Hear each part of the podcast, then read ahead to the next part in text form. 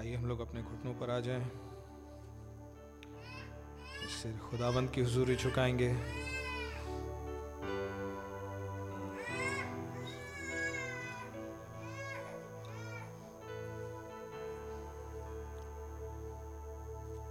प्यारे खुदा प्रभु यीशु मसीह, आपका बहुत ज़्यादा धन्यवाद हो प्रभु जी। इस प्यारी सुहानी सुबह के लिए, इस अच्छे दिन के लिए प्रभु। जबकि खुदाबंद एक यादगारी हमारे पास उपलब्ध है।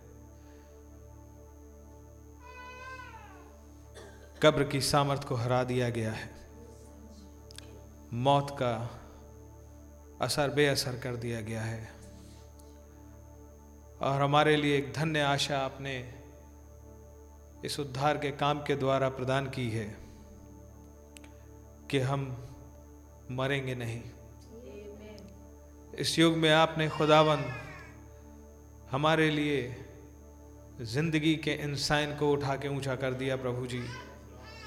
ये सो थैंकफुल फादर आपका नाम मुबारक हो प्रभु जी, जिस समय के लिए वास्तव में पुराने समय के संत इंतज़ार करते थे, क्योंकि उन्हें उसका रेवलेशन दिया गया था खुदा और वो यर्न करते थे। लेकिन आपका नाम मुबारक हो कि हमें आपने इस मकाम पे रखा प्रभु जी, कि उसके बेनिफिशरी हो।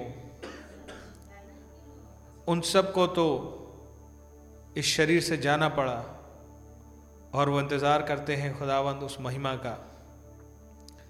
लेकिन क्या ही ग्रेस आपने हमारे लिए किया, क्या फेवर हम पर उड़ेला प्रभु, जो आपने हमारे लिए खुदावंद जीते जी बदल जाने को।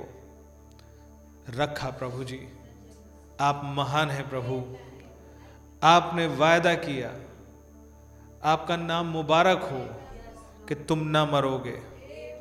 You'll be caught up in the rapture तुम्हारी मौत दर्ज नहीं है, तुम मर नहीं सकते। खुदावंद, आपका नाम बड़ा ही मुबारक हो। हम कितने आभारी और शुगुजार हैं। प्यारे प्रभु जी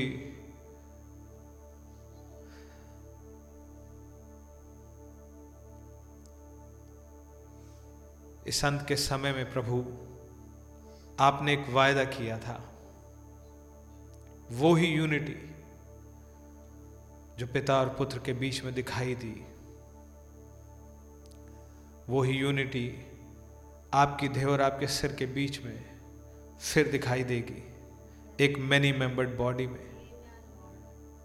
ओ लॉर्ड जो कि ऑपरेट हो रही होगी आपकी डिवाइन इंटेलिजेंस से, एक डिवाइन इन्फ्लुएंस के अंतर्गत, एक डिवाइन अनॉइंटिंग में प्रभु जी following the leading of a divine leader a headship मेरे प्रभु, कैसे आपने इस बात को ज़ाहिर किया प्रभु जी?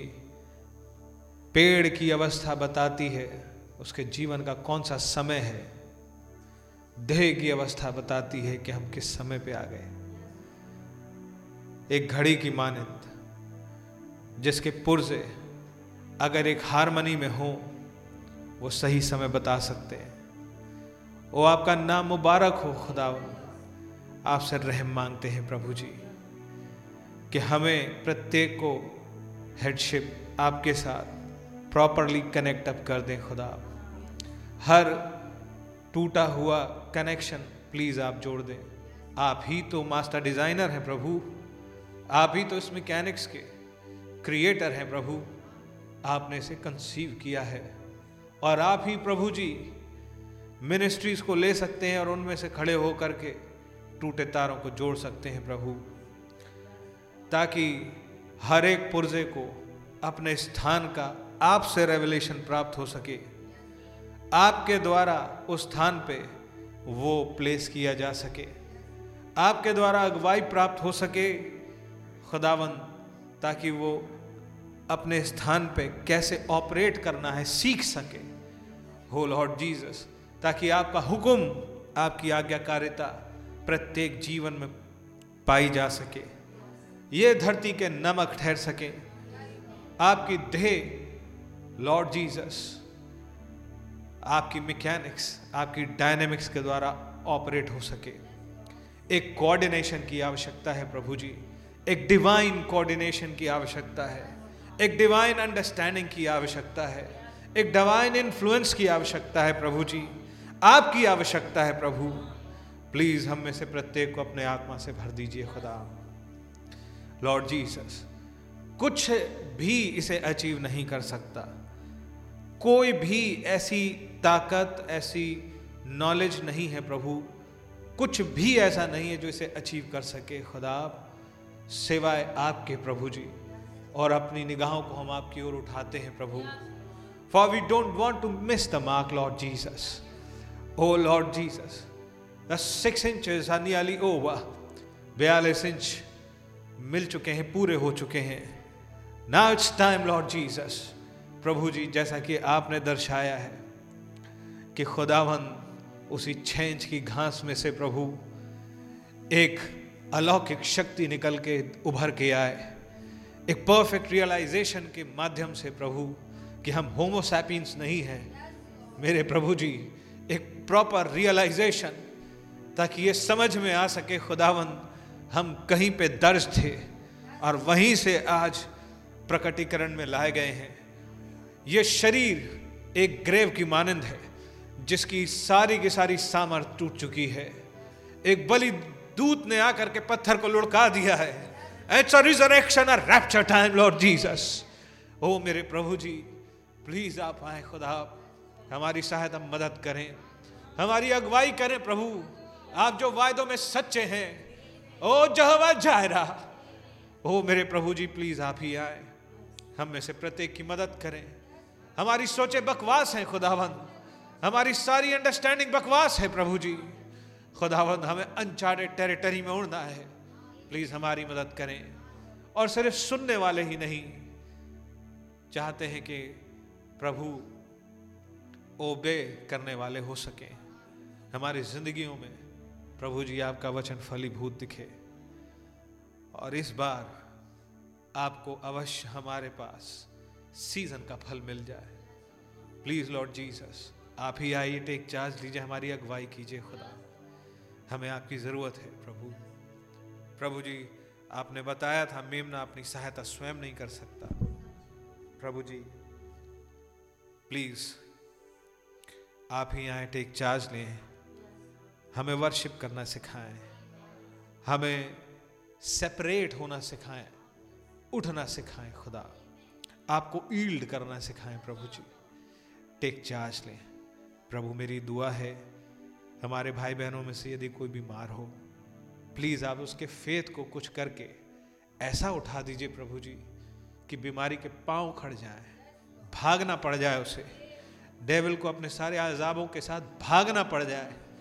प्रभु जी प्लीज़ जबकि आपने इस मिट्टी को क्लेम कर चुके हैं खुदा, इसका नाम लेके पुकार चुके हैं, ये आपके बच्चे हैं प्रभु। कौन है आफ्टर ऑल प्रभु जी जिसकी ओर हम अपनी निगाहों को उठाएँ? हमारी सहायता तो केवल आपसे आती है। आप ही हैं जो इसे बदल सकते हैं। आप ही ने इंटरेस्ट लिया है प्रभु। प्लीज़ सीन पर आए। हमारे पिटे हुए विश्वास को आप उठा दें खुदा। थके हुई हालातों को आप ही सुधार दें प्रभु जी कमज़ोर हो चुके घुटनों को और हाथों को आप ही सबल कर दें खुदा। हो पाए। खुदावंत की आज संडे की मीटिंग सिर्फ़ एक रूटीन ना बन जाए। वरन कुछ इस अलावात की कलिसिया में घटित हो जाए प्रभु। आप ही आए प्रभु जी। आप ही आए प्रभु। हमें आपकी ज़रूरत है प्रभु।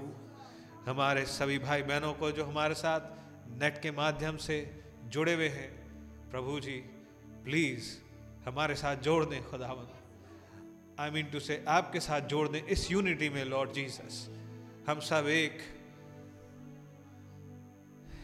एक जान हो सके खुदा। आपका नाम मुबारक हो। प्लीज़ आइए टेक चार्ज लीजिए हमारी अगुवाई कीजिए।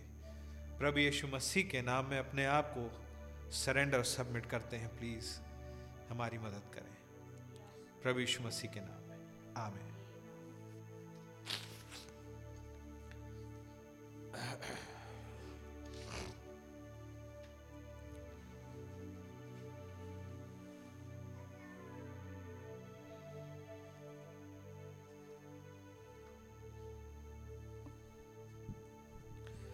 आइए गीत निकालते हैं गीत नंबर सत्तावन।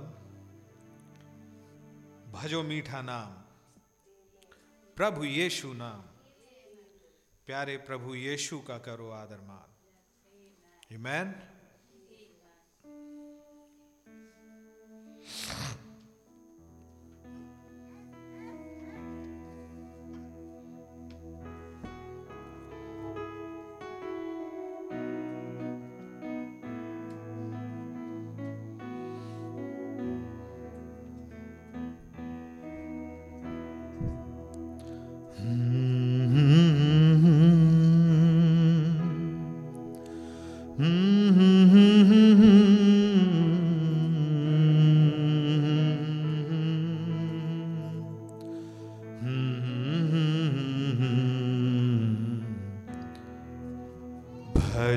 मीठा नाम।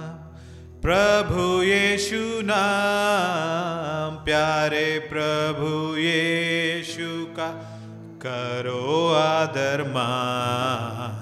भजो मीठा नाम। प्रभु यीशु नाम। प्यारे प्रभु यीशु का करो आदर मान।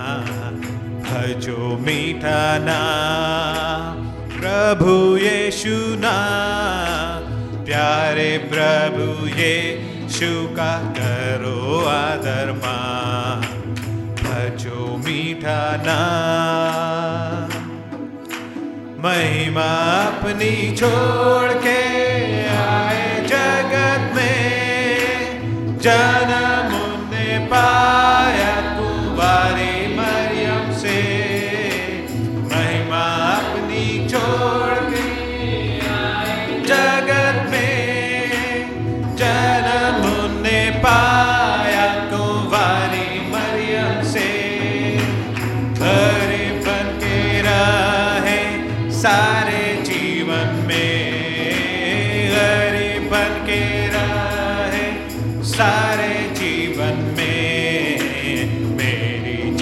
के प्यारे प्रभु यीशु है।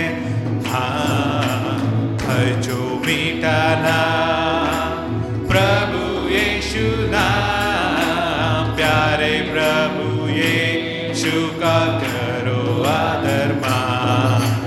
भजो मीठा नाम पाप और शर के सारे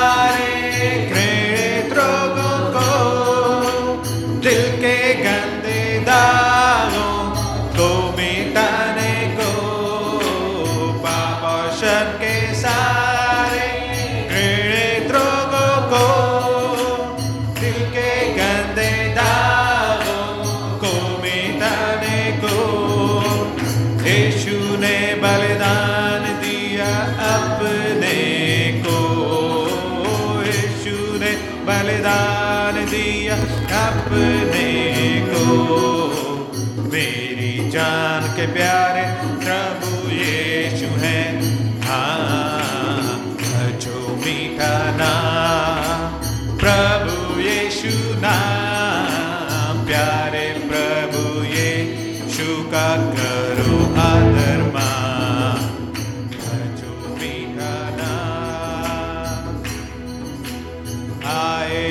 से अपने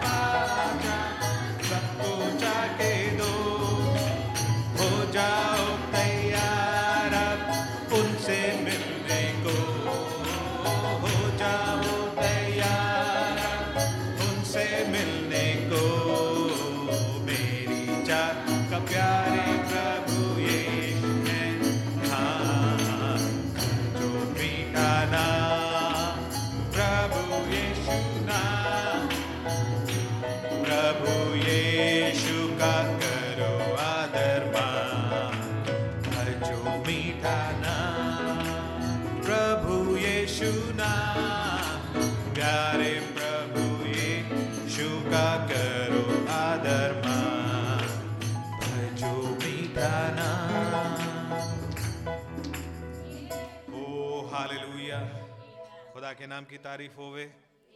ए आइए हम लोग बैठ जाएँगे। हमारे पास एक स्पेशल सॉन्ग है सिस्टर प्रीता और सिस्टर स्निग्धा आ जाओ जल्दी से।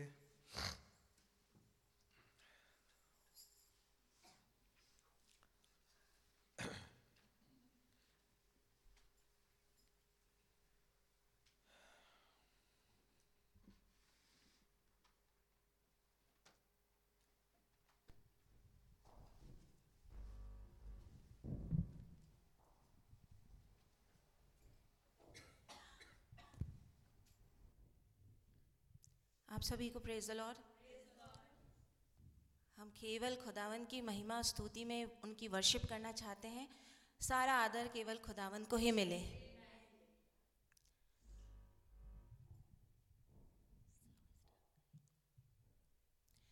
दागदार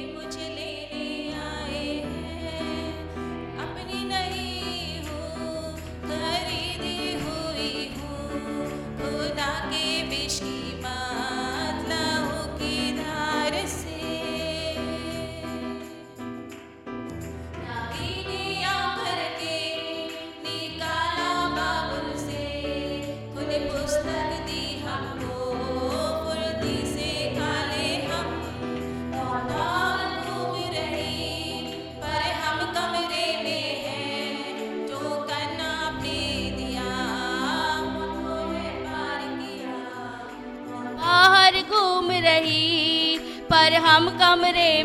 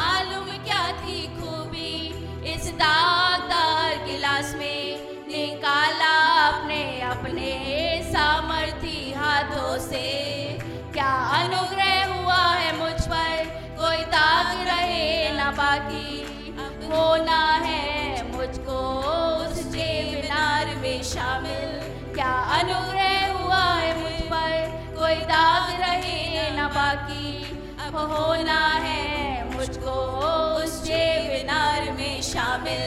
मैं अपनी नहीं हूँ खरीदी हुई हूँ। खुदा के बेश की मात की धार से। ऐसा ना हो कि हम भटक जाए रास्ते से। लूसीफर की झूठी मनगढ़ंत कहानी से।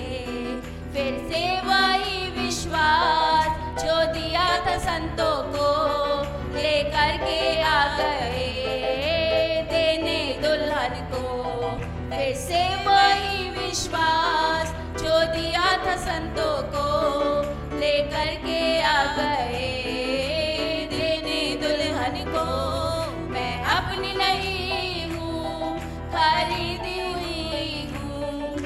खुदा के बेश की लहू की धार से।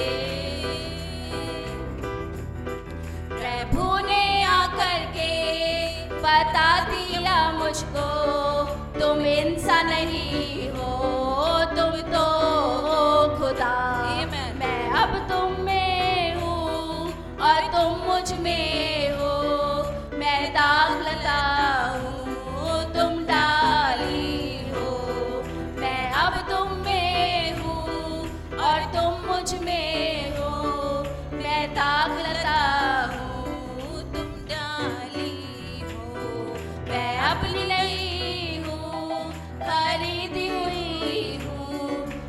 खुदा के पेश की मात की धार से। प्रभु के दिल में आपने है मुझे रख दिया। इस यहुन्ना को है सब कुछ दिखा दिया? पतमुस से आपने तो सेयोन में पहुँचा दिया। घर का पता सही अब आपने दिखा दिया। पतमुस से आपने तो सेयोन में पहुँचा दिया। घर का पता सही अब आपने दिखा दिया। मैं अपनी नहीं खरीदी हुई हूँ। खुदा के बेश की मात लहू की धार से। पंखों को फैलाए, मेरी माँ का आई आपने जब पुकारा, वो शब्द था जाना पहचाना। कुछ और नहीं, ये तो था, रिश्ता वही पुराना। से नौ के बीच में हमको बदल जाना। कुछ और नहीं ये तो था, रिश्ता वही पुराना। छः से नौ के बीच में हमको बदल जाना। मैं अपनी नहीं हूँ खरीदी हुई हूँ। खुदा के बेश की मात लहू की धार से। वो आज बनकर आपने मेरा दाम चुकाया है। बादल को हुई मुझे लेने आए हैं। खरीदी हुई हूँ। खुदा के बेश की बात लहू की धार से।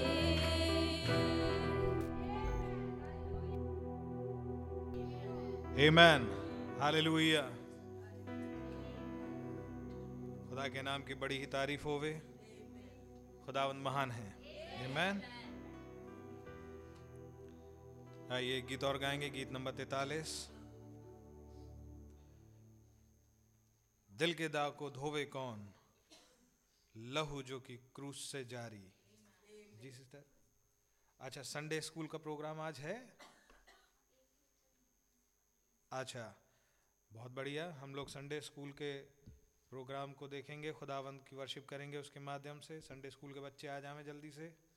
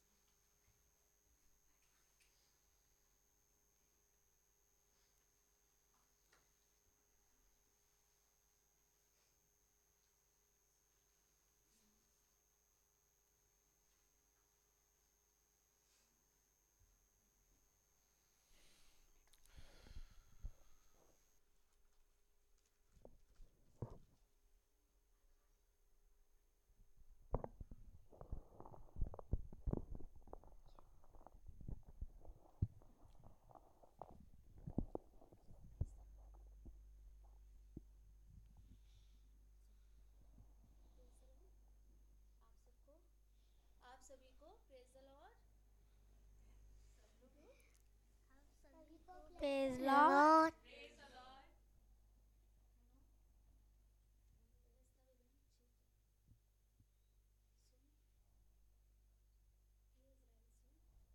सुन मेरा खुदा है एक ही है। तो अपने खुदा से अपने सारे मन अपने सारे जीव और अपने शक्ति के साथ प्रेम रखना।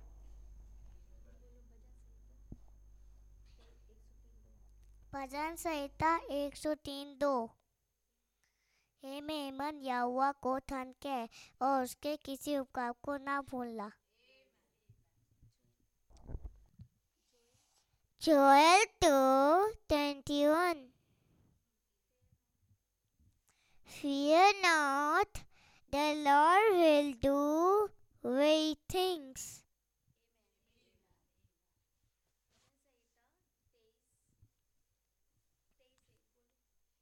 वचन संहिता तेईस एक। यहोवा मेरा चलवा है, मुझे कुछ खटीना होगी। भजन संहिता एक सौ तीन दो। तेईस दो। वो मोई, वो मुझे हरी हरी चायों में बैठाता है, वो मुझे सुखदाई चल के छन्ने के पास ले चलता है। भजन संहिता तेईस, दो, व, तीन, वह मेरे जी में जी लाता है, धर्म की मार्गों में मेरे नाम की निमित्त मेरी अगुवाई करता है।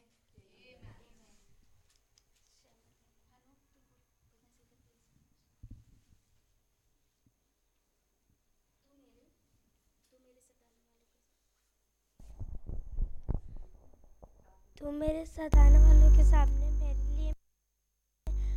और मेरे सिर पर तूने मेरे सिर पर तेल मला है और मेरा कटोरा मर रहा है।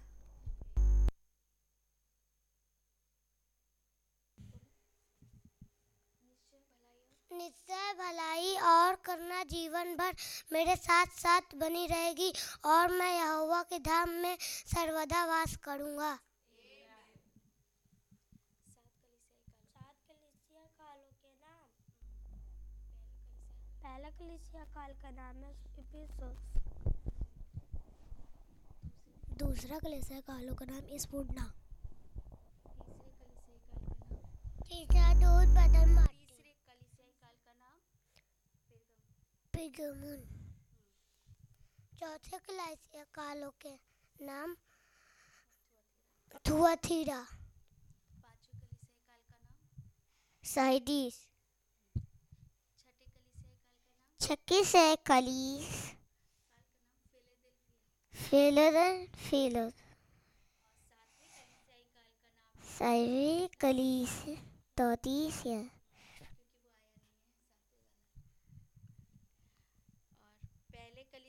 सात कलिसियाई कालों के दूतों के नाम सात कलीसिया कालों के दूतों के नाम।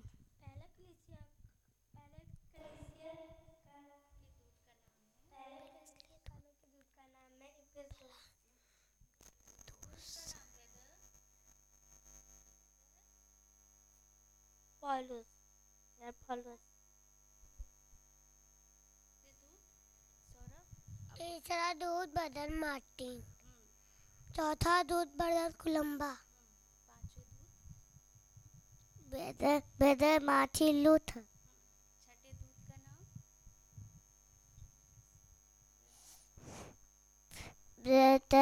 जॉन व्लेसी है और सातवें दूत का नाम सब बोलो सातवें दूत दूत का नाम ब्रदर बैलाम हम्म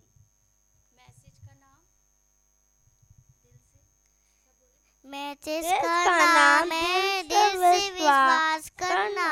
पहला नंबर सिक्सटी वन 61 यूता यीशु जो कीमती है उसका एक दाम होता है। ये होता कितना मान है। क्या ये मान दाम है आप सब गाना गाएँगे हाथ गोदी में रखेंगे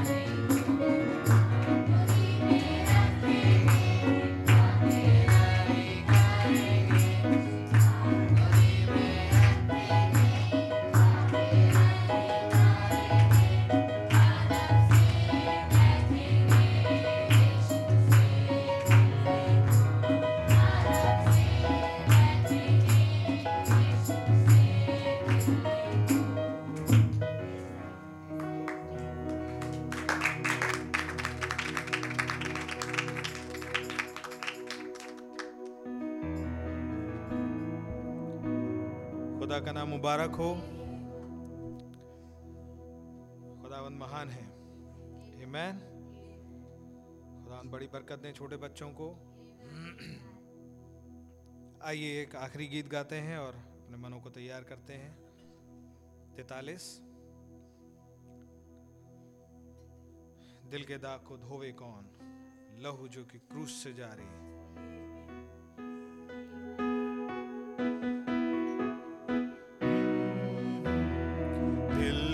पैदा को धोवे कौन? लहू जो की क्रू से जारी। मेरे मर्ज को खोवे कौन? लहू जो की क्रू से जारी। दिल के दा को धोवे कौन? लहू जो की क्रू से जारी। मेरे मर्ज को खोवे कौन? लहू जो की क्रू से जारी।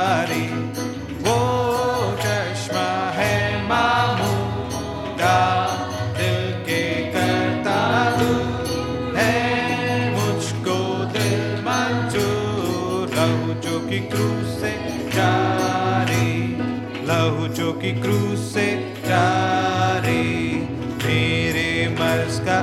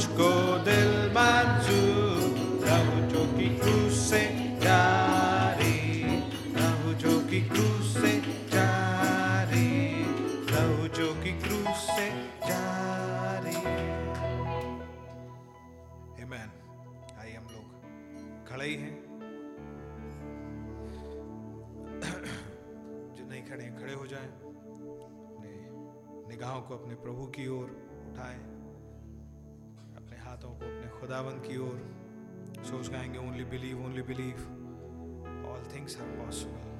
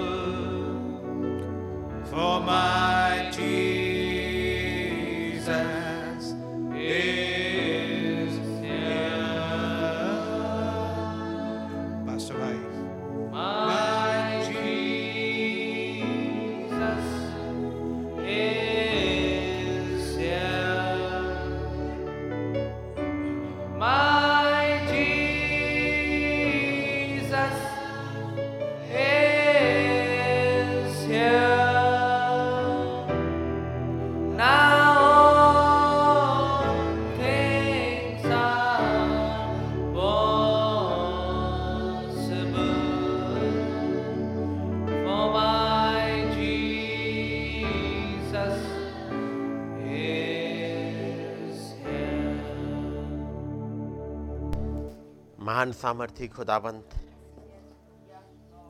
हमारे यौवा जायरे, हमारे यौवा राफा, आपका नाम मुबारक हो प्रभु। आप ही हमारे यहोवा निश्चय हैं और हमारी लड़ाइयों को लड़ते हैं प्रभु। केवल फ़िज़िकल लड़ाइयों को ही नहीं, आप हमारी हर एक तरह की लड़ाइयों को लड़ते हैं और हमारे साथ खड़े होते हैं। आप ही हमारे कैप्टन हैं प्रभु। आपका नाम मुबारक हो। हो प्रभु। और सबसे ज़्यादा और सबसे बड़ी लड़ाइयाँ तो हमारे अंदर ही चल रही होती हैं। लेकिन प्रभु, आपका धन्यवाद दो कि आप आ जाते हैं। आप ही हमारी मदद करते हैं ताकि हम उन लड़ाइयों को जीत पाए। क्योंकि हमारी ये लड़ाई उस शारीरिक दुनिया से नहीं बल्कि उस आत्मिक संसार से है। हो प्रभु, हमारे महान खुदाबंद, हमारे मिकाइल, आप ही आइएगा प्रभु और हमें संभालिएगा ताकि हम आपकी बातों को समझ पाए। जबकि एक बड़ा युद्ध जो हमेशा से चल रहा था और अब वो जबकि खात्मे पे आ गया है, हो खुदाबंद जबकि वो लड़ाई अरमगदोन की तरफ़ बढ़ती जा रही है, जहाँ के बाद वो लड़ाई हमेशा के लिए ख़त्म हो जाए। जबकि हम उसके बहुत करीब आ चुके हैं। आपका धन्यवाद करते हैं प्रभु कि आप इस युग में उतर के आ गए। एक खुली हुई किताब लेकर के, एक माइटी एंजल, एक बली स्वर्गदूत उतर के आए, ताकि हमारी तमाम लड़ाइयों को प्रभु जीत करके ख़त्म कर सकें। और हमें इस दुनिया से जहाँ मरणहारता पाई जाती है से हमें उठा के ले जा सकें। आपका नाम मुबारक हो प्रभु। आज आपके चरण में आए हैं और आपका रहम चाहते हैं। हमें समझाइएगा प्रभु। हमें हिम्मत बंधा दीजिएगा। हमारे विश्वास को उठा दीजिएगा प्रभु। ताकि हमारे अंदर एक रेफ्चरिंग फेथ आ सके। प्रभु, हम उम्मीदों से निकल करके एक परफेक्ट फेथ में आ सकें। आपका रहम चाहते हैं प्रभु। दया करिएगा। आप ही आए, हमसे बातचीत करें। प्रभु यीशु मसीह के नाम में, आमेन। जब हम लोग खड़े हुए हैं, खुदाबंद के वचन से निकालेंगे। उत्पत्ति और इसका अट्ठारह अध्याय।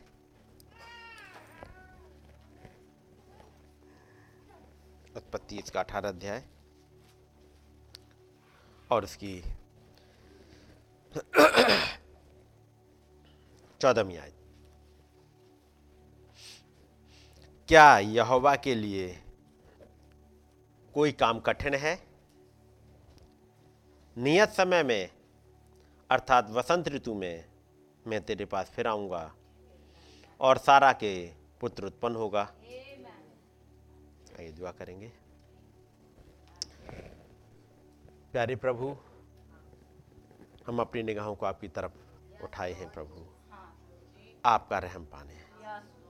हमारी मदद करिएगा खुदाबंद, ताकि आपकी बातों को समझ पाए। प्रभु, हमारे विश्वास को उठा दीजिएगा। बढ़ा दीजिएगा प्रभु।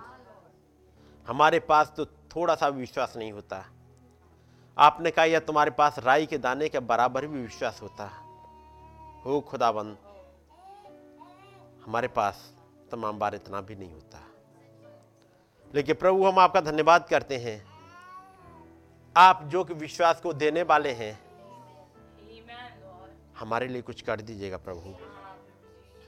प्रभु, दया करें, ताकि हम उन ऊंचाइयों पर उठ सके। मदद करें। प्रभु यीशु मसीह के नाम में। आमेन सब लोग बैठ जाएँगे? खुदावंत का नाम मुबारक हो? एक बार फिर से इस सुबह के समय के लिए कि हम लोग यहाँ इकट्ठे होने पाए हैं ताकि अपने खुदाबंद से मुलाकात कर सकें। यहाँ पर किसी इंसान से मिलने के लिए नहीं आए बल्कि अपने खुदाबंद से मिलने तो अपने खुदाबंद की बातों को सुन पाएँ समझ पाएँ। और खुदाबंद दया करें कि एक लेवल पे हम उठाएँ। है कि नहीं? क्योंकि तमाम बार हमारे पास नहीं होता वो विश्वास। लेकिन याद रखिएगा, जहाँ कुछ नहीं होता माँ वो खुदाबंद क्रिएट कर सकते हैं। वो क्रिएटर हैं, वो केवल प्रोवाइडर ही नहीं है, वो क्रिएटर भी है। जहाँ कुछ ना हो, वहाँ वो क्रिएट कर देते हैं। जहाँ उन्हें बड़ा ना हो, वो मल्टीप्लाई कर देते हैं और इतना ज़्यादा बढ़ा देते हैं कि जो चीज़ हमें चाहिए वो मिल जाए। है कि नहीं? और ये विश्वास क्या होता है? आपने सुना होगा, विश्वास एक रेवलेशन है। रेवलेशन का मतलब कुछ खुल जाए। खुल जाए का मतलब जो अभी है तो लेकिन दिख नहीं रहा हमें। हमारी आँखों से परे है, इसलिए हम विश्वास नहीं कर पा रहे। लेकिन किसी तरह से वो खुल जाए कि उस पर्दे के उस पार है क्या? चीज़ें बदल जाएँगी। यदि हमें पता लग जाए, मान लो कोई बीमार है आज, बहुत बुरी हालत में है, डॉक्टर ने जवाब दे दिया हो, लेकिन उसे ये पता लग जाए कि अगले दिन वो चंगा, स्वस्थ, चलता फिर रहा है आज की तारीख तक तो बीमार है, बिस्तर पर पड़ा हुआ है। लेकिन किसी भी तरह से यह खुल जाए कि अगले दिन वो बिस्तर पर पड़ा हुआ नहीं है। अगले दिन वो ठीक ठाक चल फिर रहा है, उसके पास कोई बीमारी नहीं है। तो फिर आज के दिन में उसकी तबीयत कितनी ही खराब होती जाए, कितनी ही दवाओं का रिएक्शन होता जाए, कितने ही निगेटिव थॉट आते जाएँ उसके पास कि तुम ठीक नहीं हो सकते हो, तुम्हारे साथ ये है, तुम्हारे साथ ये है। लेकिन उसने अपना रिज़ल्ट देख लिया है तो एक कॉन्फिडेंस आ जाता है कि चाहे कुछ भी हो जाए, बीमारी कितनी भी आज खतरनाक हो जाए, कितना भी दवाइयों का रिएक्शन हो जाए, चाहे मेरी तबीयत और ख़राब होती जाए, और ख़राब होती जाए, और यहाँ तक ख़राब हो जाए कि मेरी सांस भी निकल जाए और फिर लोग उठा करके मुझे उठा के बॉक्स में भी रख दें। कहीं भी रख दें। सब कुछ हो जाए। लेकिन उसके पास पता है कि वो अगले दिन मरा हुआ नहीं था। है कि नहीं? नायन नगर की विधवा का बेटा मर चुका है। उसके बाद उसे बॉक्स में रख दिया गया है। बॉक्स जा रहा है कब्रिस्तान की तरफ़ को। यदि ये खुल जाता उस लड़के के पास या उसके घर वालों के पास कि थोड़े समय के बाद या मैं कहूँ कल ये मरा हुआ नहीं होगा। इसे कहते हैं कि रेवल्यूशन यानी पर्दे को उस पार का दिखाई दे जाना। और इस युग में वो महान सौरदूत जब उतर के आए, वो माइटी एंजल उन्नीस में उतर के आए खुदाबंद यीशु मसीह जब उतर के आए और वो बादल का चिन्ह दिखाया, वो इसलिए आए थे ताकि वो किताब में कुछ वो दिखा दे जो आपके साथ होने वाला है। जैसे दुनिया कहती है कि एक बार इंसान का पैदा होना और उसके बाद मौत निश्चित है और यही सत्य है। वो ये बताने के लिए आए कि ये सत्य नहीं है। ये वो जो जी उठा था, वो खुद गवाही देने आया कि मरे हुए रहेंगे नहीं। वो जिसका नाम जीवन और पुनरुत्थान है जिसने के लाजर को ज़िंदा कर दिया था, जिसने आवाज़ लगाई, एक बार तो लाजर उठा था, लेकिन फिर उसने जब कलबरी पर आवाज़ लगाई थी तो पिछले चार हज़ार साल के संत, एक दो नहीं, सैकड़ों में नहीं, हज़ारों में नहीं, वो चार हज़ार साल के संत सबके सब उठ के आ गए थे। नहीं? उनकी गिनती दी नहीं गई है। यानी कितने होंगे? चार हज़ार साल में। एक दो साल में नहीं। सात हज़ार तो इलिया के समय पे थे। कि थे या नहीं थे? केवल एक नबी के समय पर वहाँ सात हज़ार थे। कुछ रहे होंगे जो आदम से चलते हुए, आदम आदम का बेटा, वो खानदान तो चल ही आ रहा था। कि नहीं? बारह तो याकूब के बेटे ही हैं। पर उनकी वो बारह की पत्नियाँ, वो कोई नरक में नहीं चली गई? याद रखिएगा। यदि वो बारह पूर्वज रिप्रेजेंट करते हैं तो उनके साथ उनकी पत्नियाँ भी होती हैं। और उन्होंने जो प्रॉमिस में होते हुए और खुदावंत की गाइडेंस में होते हुए उन बच्चों के नाम रखे, कि नहीं? वो माए, और फिर उनके वो आगे सारे खानदान, एक लंबी भीड़ होगी कि नहीं? माँ गिनतियाँ नहीं दी गई हैं लेकिन भीड़ है तब भी। और एक आवाज़ जो कलबरी पर लगाई गई बड़े ज़ोर से लिखा है वो सारे मुर्दे जी उठे। वही जिसने एक आवाज़ लगा करके चार हज़ार साल के मुर्दे ज़िंदा कर दिए थे उसी ने इस युग में एक आवाज़ लगाई थी। वो लिखा है और प्रभु आप ही एक ललकार के साथ स्वर्ग से उतरेगा। और वो उसी ललकार के साथ उतरे थे। ताकि एक आवाज़ लेके आए और पहले इनको आत्मिक तौर से जगा दे, जो मरे हुए थे, और फिर एक और आवाज़, और वो तुरही वो तुरही से पहले वो एक आवाज़, और तब नबी कहते हैं, वही आवाज़ थी जो वॉइस है, ललकार के बाद जो आवाज़ है, वो वही आवाज़ थी जिसने लाजर को ज़िंदा किया था। ये आपने सुना होगा, वो आवाज़ थी जिसने लाजर को ज़िंदा किया था। वो आवाज़ थी, उस ललकार के बाद जो आई थी, ताकि एक झुंड को जो 2000 सालों का है, उठा के लिए जाए। तो याद रखिएगा, आज आप कैसे भी दिखते हो, मरे हुए रहेंगे नहीं। बीमार दिखते हो, बीमार रहेंगे नहीं। बस एक आखिरी दिन आने वाला है जिस दिन मरण हारता खत्म हो जाएगी, बीमारी खत्म हो जाएगी, लड़ाइयाँ खत्म हो चुकी होंगी। जैसे पिछले दिनों हम पढ़ रहे थे, नबी कहते हैं, हर एक लड़ाई खत्म हो जाएगी। हथियार रख दिए जाएँगे। पढ़ा है ना? वो जो किताब है, वो मैसेज नबी ने लिया। वो जो तुमसे कहे, वो करते जाओ। है कि नहीं? तो प्रभु आप ही स्वर्ग से उतरेगा। प्रभु स्वर्ग से उतर के आए। खुदाबंद एक ह्यूमन फ्लैश में उतर के आए, जो हमने उत्पत्ति अठारह में पढ़ा। ह्यूमन फ्लैश में, ताकि मरे हुए को जगा दे। वो जो प्रॉमिस उन्होंने दी है, उन प्रॉमिस को पूरा कर सके। और यहाँ पर जो घटना हमने पढ़ी थी, और वहाँ लिखा हुआ है, क्या यहोवा के लिए कोई काम कठिन है? सोच के देखिएगा। क्या यहोवा के लिए कोई काम कठिन है? आपका क्या जवाब होगा? शायद कुछ तो कठिन हो सकता हो। तो जो ऐसे मैंने कहा था पिछले दिनों कि मैं कुछ आगे की तरफ़ बढ़ता चलूँगा चीज़ों को, क्योंकि जब वो महान खुदाबंद उतरे, तीन आवाज़ें थी। एक ललकार है, फिर एक प्रधान दूत का शब्द है, और तीसरी तुरही की आवाज़। जो ललकार है, वो हो चुकी। कब हो गई? उन्नीस सौ में, जब वो उतरे। उन सात मोहरों का खोला जाना और उनका प्रचार किया जाना, वो शाउट हो चुकी है। अगला हिस्सा क्या है? वॉइस है कि नहीं? प्रधान दूत का शब्द। और तीसरा? तुरही की आवाज़। तुरही की आवाज़ कब होगी?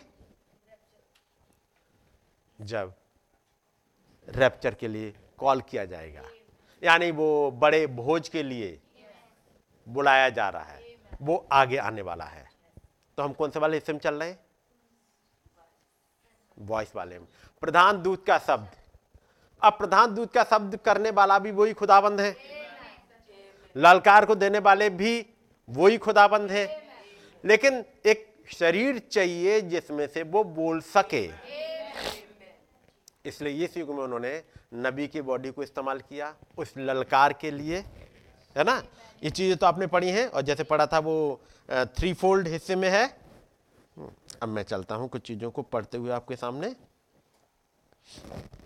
और जैसे पिछली बार हम लोगों ने देखा था, सातवीं मोहर, जो कि थ्री फोल्ड मैनर में है।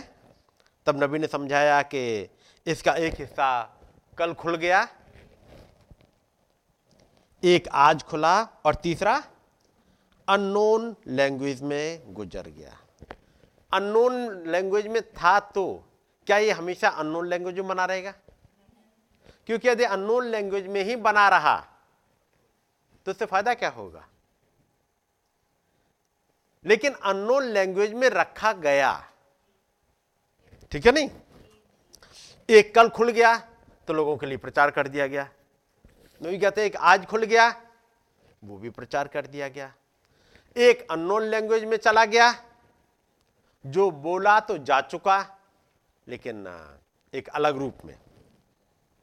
और तब नबी ने समझाया कि कैसे जब एक लेवल पे आगे बढ़ रहे हैं जैसे सातवीं मोहर के एक हिस्से को लेके आ रहे हैं। सातवीं मोहर के, क्या है कहते हैं कि यहाँ पर मुझे रोक दिया गया है, यहाँ पर चेक फील कर रहा हूँ। तब उन्होंने समझाया कि मत्ती चौबीस में यीशु मसीह ने सातवीं मोहर को बोला, वो दृष्टांतों में चले गए। इहुना को लिखने के लिए मना कर दिया गया, डैनियल को लिखने के लिए मना कर दिया गया। थे भेद, डैनियल ने देख लिया इहुना ने देख लिया इहुना लिखने पर था। मना कर दिया गया। यीशु मसीह ने जब बोलने की बात आई, वो दृष्टांतों में चले गए। तो याद रखिएगा, जब वो दृष्टांतों में चले गए, वो बहुत ही इंपॉर्टेंट दृष्टांत है। कि नहीं? कौन कौन से दृष्टांत थे? जब सातवीं मोहर खुली, नंबर एक, अंजीर के पेड़ का दृष्टांत, दूसरा दृष्टांतों से क्या मतलब समझा है दृष्टांत का मतलब जैसे कहते हैं, एक तो उपमा कह सकते हैं, मैंने किसी कुछ और समझाते हुए, है ना? केवल दृष्टांत का मतलब केवल इतना ही नहीं है। जैसे कहते हैं ना, दृष्टांत। दृष्टांत को यदि आप भजन संहिता की किताब में देखेंगे, वहाँ क्या लिखा है? जिसको यीशु मसीह ने मत्ती के तेरहवें अध्याय में बोला है।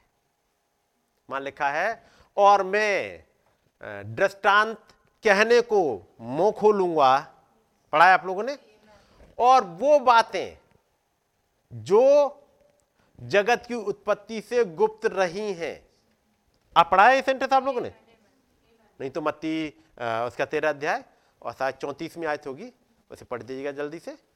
मेरे विचार से वही होगी। मत्ती तेरह चौंतीस ये सब बातें यीशु ने दृष्टांतों में लोगों से कही हम्म। और बिना दृष्टांत वो उनसे कुछ न कहता था हम्म। कि जो वचन भविष्यवक्ता के द्वारा कहा गया था हम्म। वह पूरा हो कि मैं दृष्टांत कहने को अपना मुँह खोलूँगा। मैं उन बातों को जो जगत की उत्पत्ति से गुप्त रही हैं प्रकट करूँगा मैं उन बातों को जो जगत की उत्पत्ति से गुप्त रही हैं मतलब छिपी हैं हैं तो। लेकिन पर्दा एक पड़ा हुआ है। एक पर्दा पड़ा हुआ है जिसके उधर हम नहीं झाँक सकते। झाँक लेते यदि गुनाह नहीं आता। गुनाह नहीं आता तो झाँक लेते, लेकिन हुआ क्या? गुनाह आ गया, कुछ चीज़ें ढांप दी गई।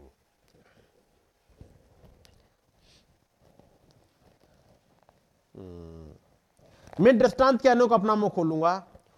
मैं उन बातों को जो जगत की उत्पत्ति से गुप्त रही हैं प्रकट करूँगा। फिर से पढ़ना भाई। चौतीस पैंतीस।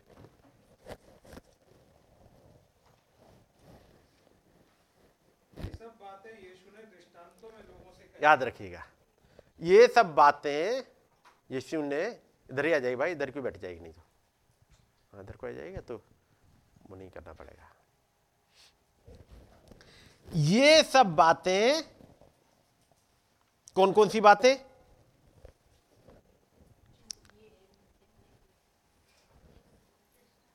मत्ती तेरा। बीज बोने वाले का दृष्टांत। पहला बीज बोने वाले का दृष्टांत, जिसमें तार, चार तरह की ज़मीन। है कि नहीं? एक राह के किनारे एक चट्टान वाली ज़मीन और एक झाड़ियों वाली ज़मीन और एक अच्छी भूमि। यह दृष्टांत का दूसरा एक और दृष्टांत कि एक आदमी ने बीज को बोया अपने खेत में। जब सब लोग सो रहे थे तो बैरी आया और कड़वे दाने बो के चला गया। ये सब दृष्टांत हैं। फिर तीसरा था राई के दाने वाला। चौथा था वो खमीर वाला। हम्म। और फिर चौंतीस में आयतें कहती है, ये सब बातें, यीशु ने दृष्टांतों में लोगों से कहीं। और बिना दृष्टांत वो उनसे कुछ ना कहता था। और जब दृष्टांत कहे, पूरा जी समझा दिया, लोगों की समझ में नहीं आया। वो कहना क्या चाहते हैं? पहला वाला दृष्टांत तो उन्होंने समझा दिया, चार तरह की ज़मीन वाला। ठीक है नहीं? दूसरा वाला दृष्टांत आया जब आ, सब लोग सो रहे थे तो बैरी आकर के जंगली बीज बो के चला गया। और जब समझाने की बात आई तो पता लगा ये तो उत्पत्ति में घटना घट गई है उसका भेद है। कितनों की समझ में आया था कि जब उन्होंने समझाया कि एक आदमी ने अपने खेत में अच्छा बीज बोया फिर एक दुश्मन आया उसने कड़वा दाना बो के चला गया फिर दासों को पता लग गया उस ग्रस्त के दासों को पता लग गया कि यहाँ तो कड़वे दाने हैं और वो तमाम बातें। लेकिन इस आयत बताती है कि वो बिना दृष्टांत उसके कुछ नहीं कहता था। यानी कुछ ऐसी चीज़ है जो बोल भी दी गई, उसके बाद भी समझ में नहीं आई तो फिर रेवल्यूशन का मतलब क्या हुआ? बोला जा चुका, लिखवाया जा चुका। उसके बाद भी एक पर्दा पड़ा हुआ है। पर्दा पड़ा हुआ है? जबकि बोला जा चुका, हम क्या होंगे बोला जा चुका लिखवाया जा चुका। आपके पास क्या अधिकार होंगे लिखा जा चुका। लेकिन एक पर्दा पड़ा हुआ है। और जब तक इस पर्दे को वो प्रभु ही खुद ना हटाए, वो पूरा हो कि मैं दृष्टांत कहने को अपना मुँह खोलूँगा। मैं उन बातों को जो जगत की उत्पत्ति से गुप्त रही हैं, प्रकट करूँगा। तब चेलों ने कहा, हमें दृष्टांत का मतलब समझा दे। तो प्रभु ने दूसरा दृष्टांत समझा दिया। मत्ती, अब 24 पे आते हैं जरा। और कौन कौन से दृष्टांत हैं? क्योंकि ये दृष्टांत फिर जितने दिए हुए हैं, उनको बहुत ही इंपॉर्टेंट वो बहुत ही जरा ध्यान से पढ़ना पड़ेगा। हर एक दृष्टांत क्योंकि यदि वो दृष्टांत कह रहे हैं तो कई चीज़ों को खोल रहे हैं। चौबीस अध्याय। और बत्तीस आयत। क्योंकि छठी मोहर हो गई है, वो उन्होंने छठी मोहर उनतीसवीं आयत में जब प्रचार कर रहे हैं, कि नहीं? और उसके बाद आती है सातवीं मोहर का हिस्सा। अब पड़ेगा बत्तीस आयत। अंजीर के पेड़ से यह दृष्टांत सीखो। जब उसकी डाली कोमल हो जाती और पत्ते निकलने लगते हैं तो तुम जान लेते हो कि ग्रीष्म काल निकट है। इसी रीति से जब तुम इन बात इन सब बातों को देखो तो जान लो कि वो निकट है वरन द्वार ही पर है। मतलब क्या है वो? द्वार ही पर है। ये द्वार ही पर है का मतलब क्या समझाना चाह रहे हैं वो? अब देखिएगा उनतीस आयत से पढ़िएगा। उन दिनों के क्लेश के बाद तुरंत सूर्य अंधियारा हो जाएगा। ये है छठी मोहर। उन दिनों के क्लेश के बाद सूर्य अंधेरा हो जाएगा और चाँद का प्रकाश जाता रहेगा और तारे आकाश से गिर पड़ेंगे। और आकाश की शक्तियाँ हिलाई जाएँगी तब मनुष्य के पुत्र का चिन्ह आकाश में दिखाई देगा। ठीक है नहीं? ये कौन सी मोहर है?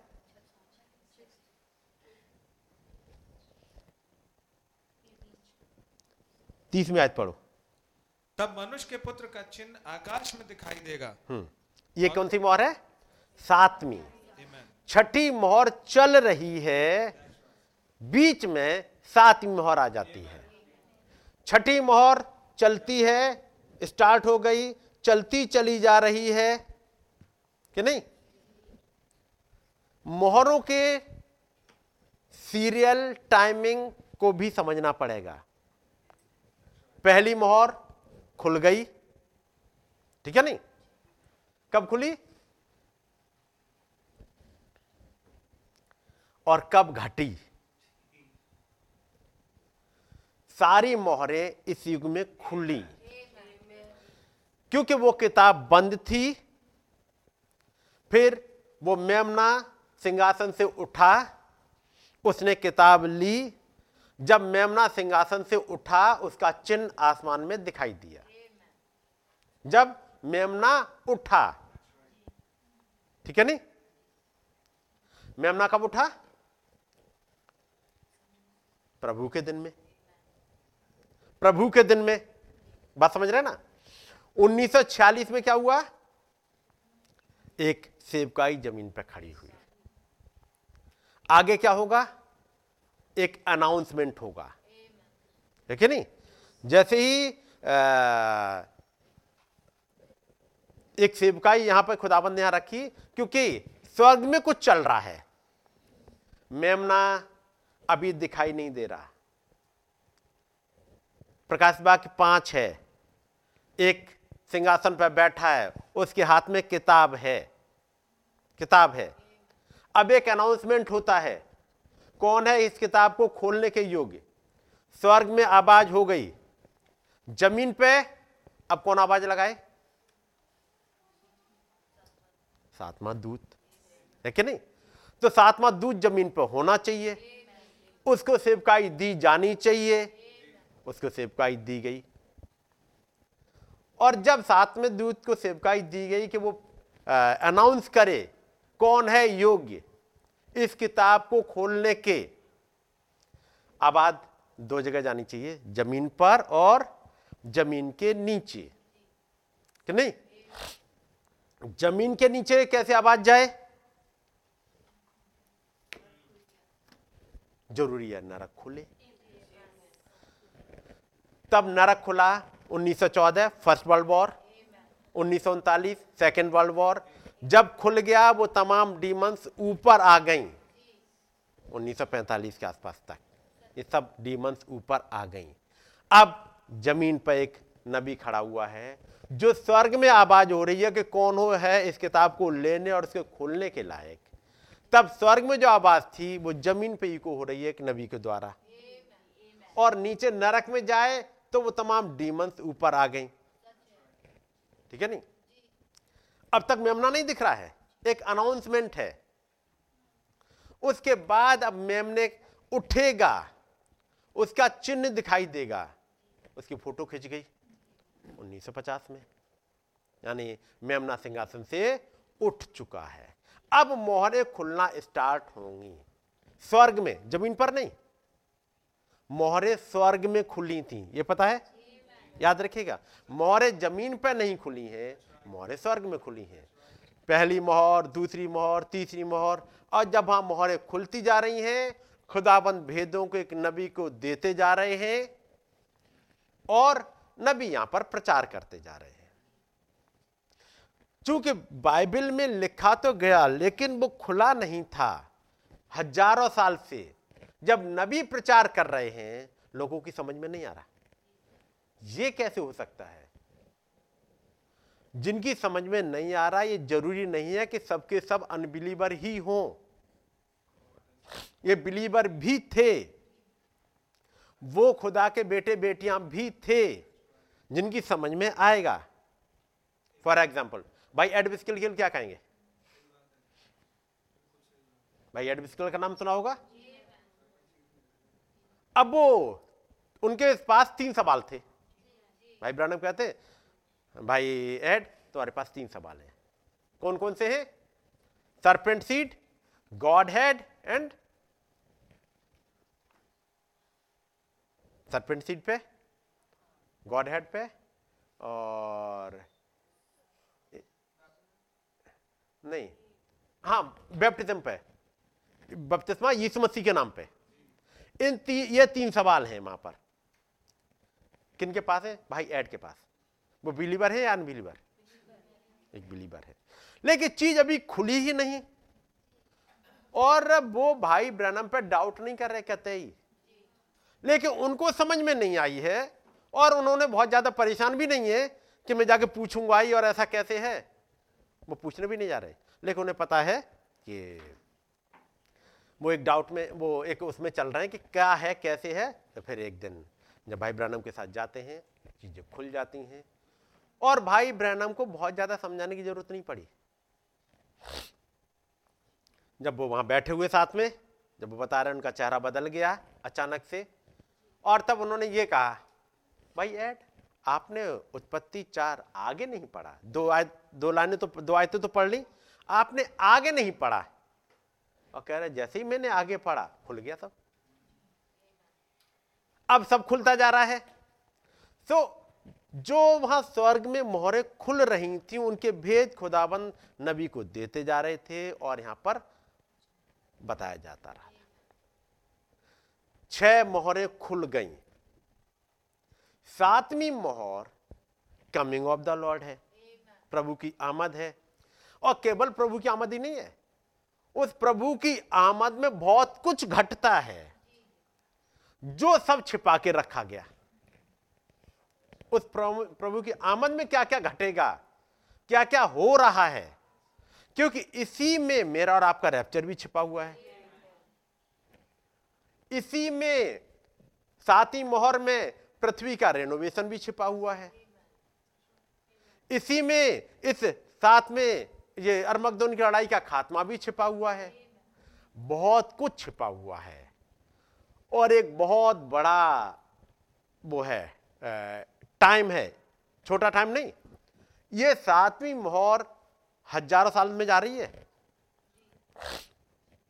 क्योंकि मिलीनियम भी इसी में है असरेंगन मिलीनियम भी इसी में है। कि नहीं? उसके बाद उसका टाइम का खत्म होना भी सातवीं मोहर में ही है। टाइम खत्म होने का मतलब इटर्निटी में प्रवेश करना भी इसी में है। तो ये सातवीं मोहर हज़ार साल तक जा रही है। क्योंकि मिलेनियम में एक हज़ार साल का तो वही हो गया। उसके बाद पृथ्वी का रेनोवेशन है। लगभग हज़ार साल। उसके बाद इटर्निटी में एंट्री ये सब कुछ एक लंबा समय है सातवीं मोहर में। तो वहाँ एक सन्नाटा है।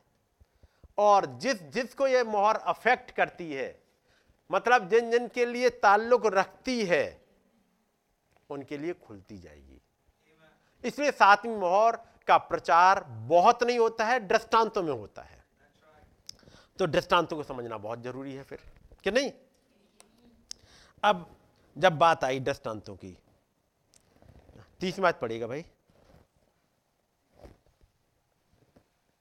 तब मनुष्य के पुत्र का चिन्ह आकाश में दिखाई देगा। हम्म। और तब पृथ्वी के सब कुलों के लोग छाती पीटेंगे हम्म। और मनुष्य के पुत्र को बड़ी सामत और ऐश्वर्य के साथ आकाश में आकाश के बादलों पर आते देखेंगे। अब देखो एक है तब मनुष्य के पुत्र का चिन्ह। एक अलग घटना है।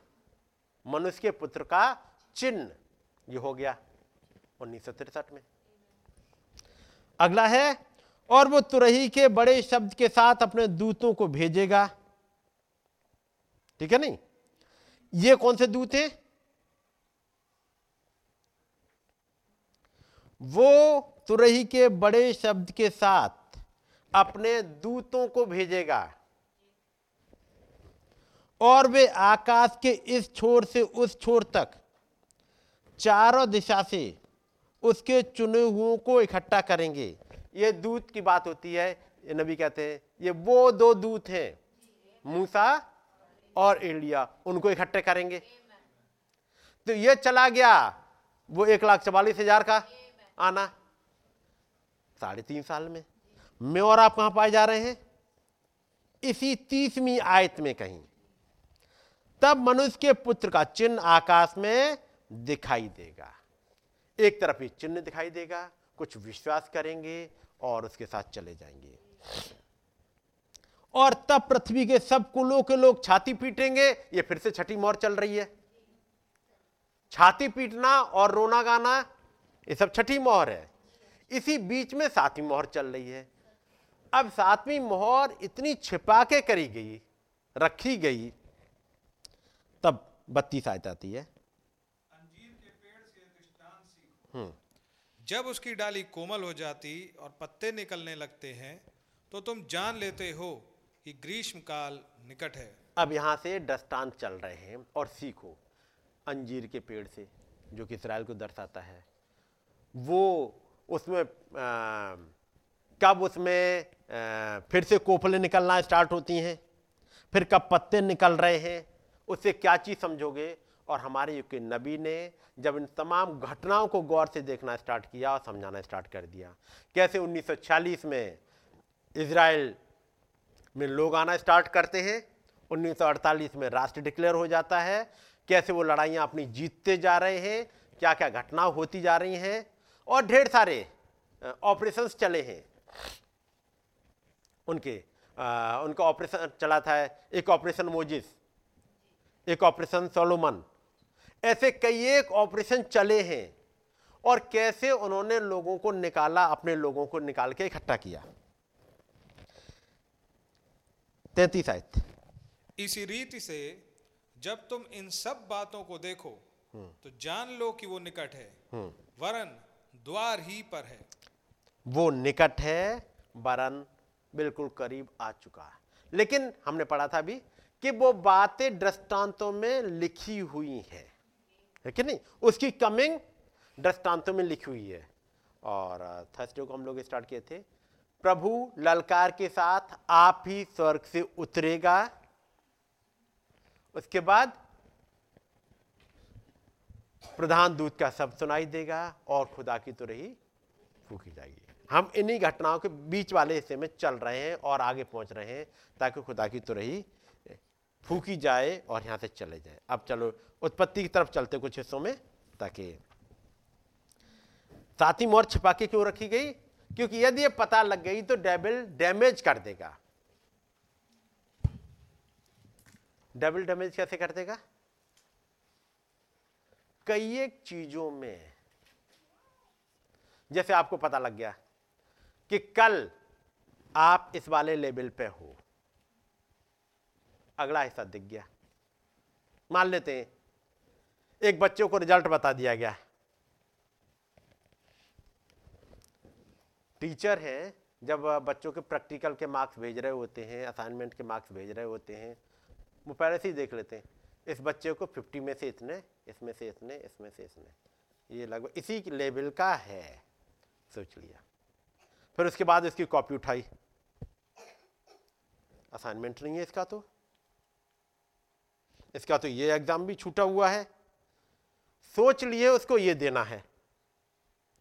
अब यहाँ देख रहे हैं, यहाँ तो रिकॉर्ड है ही नहीं। हम्म। यदि टीचर अब उसको जो सोच लिया, वो नंबर दे दे। और बच्चे और बच्चे को देख लिया। जैसे यहाँ कई बार बच्चे कंप्लेन करते हैं। अब बताओ, अब वो हमसे असाइनमेंट मांग रहे हैं प्रैक्टिकल मांग रहे हैं, और नंबर अपडेट हो चुके होंगे पहले ही, अब हम बेवकूफ़ बना रहे हैं। कई बार होता है। कि नंबर टीचर ने भेज दिया क्योंकि टाइमली भेजना है। उन्हें भेज दिए। अब बच्चों को रिज़ल्ट दिखा दिया जाए। देखा? तुम्हारे पचास में से उनचास नंबर गए हैं। बच्चों को पता है कि चलेगा टीचर ने साइन करके भेज दिए। अब टीचर आके कह रहे, भाई, तुमने असाइनमेंट जमा नहीं करा। बच्चा भी लगा मैं क्यों जमा करूँ? जमा करूँ चाहे ना करूँ, ये नंबर तो अब रोक नहीं सकते। क्योंकि उन्होंने भेज दिया इनके हाथ से गए। बात समझ रहे? वो आराम से रख हमें नहीं पढ़ना, हमारे तो इतने नंबर हैं। तो टीचर फिर गलत साबित हो जाएगा। टीचर कहाँ पहुंचाएगा? कि बेटा, इसको तुम डिजर्व करते थे। उस बच्चे को बुलाएगा, ढंग से क्लास लगाएगा। क्या बात है? कोई असाइनमेंट नहीं लिखा है तुमने। ये नहीं करा, ये नहीं करा। फेल कर दूँगा मैं तुम्हें। खूब क्लास लगा दी ढंग से। और ये फेल कर दूँगा, तुम्हारे नंबर नहीं भेजूँगा इनकम्प्लीट लगा दूँगा, ये करूँगा, वो करूँगा, तमाम हड़काते हुए अब बच्चा भागते उड़ते रोते गाते, जैसे तैसे रात रात भर लिख लिख के और अच्छी डाइटिंग में लिखना, ये करना, लेके पहुँच गया। और ठीक है, रख दो यहाँ पे। टाइम से नहीं काम करते हो। जाओ। नंबर नंबर तो जा चुके यदि ये हिस्सा पहले खुल जाए कि नंबर जा चुके तो बच्चा क्या करेगा? वो ना दिखने का, मेहनत नहीं करने का। है कि नहीं? यदि आपका रिज़ल्ट दिखा दिया जाए, आप क्या हो? कल क्या होगे? तो मैं कहूँगा, निरे अनबिलीवर बन जाओगे। आलसी। कि नहीं? बन जाओगे। रिलैक्स हो जाओगे। ये वो जिसे कहते हैं सैटन ये डैमेज कर देगा। और वो न्यायी खुदा है। वो न्यायी खुदा है। इसलिए वो आपको उस लेवल पर ले आएँगे। कई एक बार पर्दे को उस पार की चीज़ें दिख जाएँ, बहुत अच्छा भी होता है कि आपके अंदर से एक जिसे कहते हैं, निराश होने वाली चीज़ों को निकाल देगा। और कई एक जगह नुकसान भी होता है। इसलिए वो वही हिस्सा खोल रहे होते हैं डे बाय डे समझाते हुए सिखाते हुए। सो so, यदि ये पता लग जाए नबी कहते हैं कि मुझसे मना किया गया है और यदि ये पता लग जाए सातवीं मोहर में क्या है Satan gets a hold of this and he will do great damage तो वो बहुत बड़ा नुकसान कर देगा। ना। अब मैं आता हूँ आगे।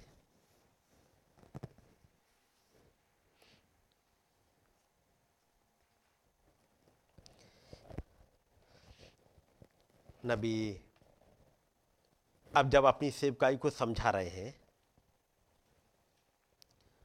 जब वो पहला थसलोन के चार अध्याय पढ़ रहे हैं, इन बातों को लेकर के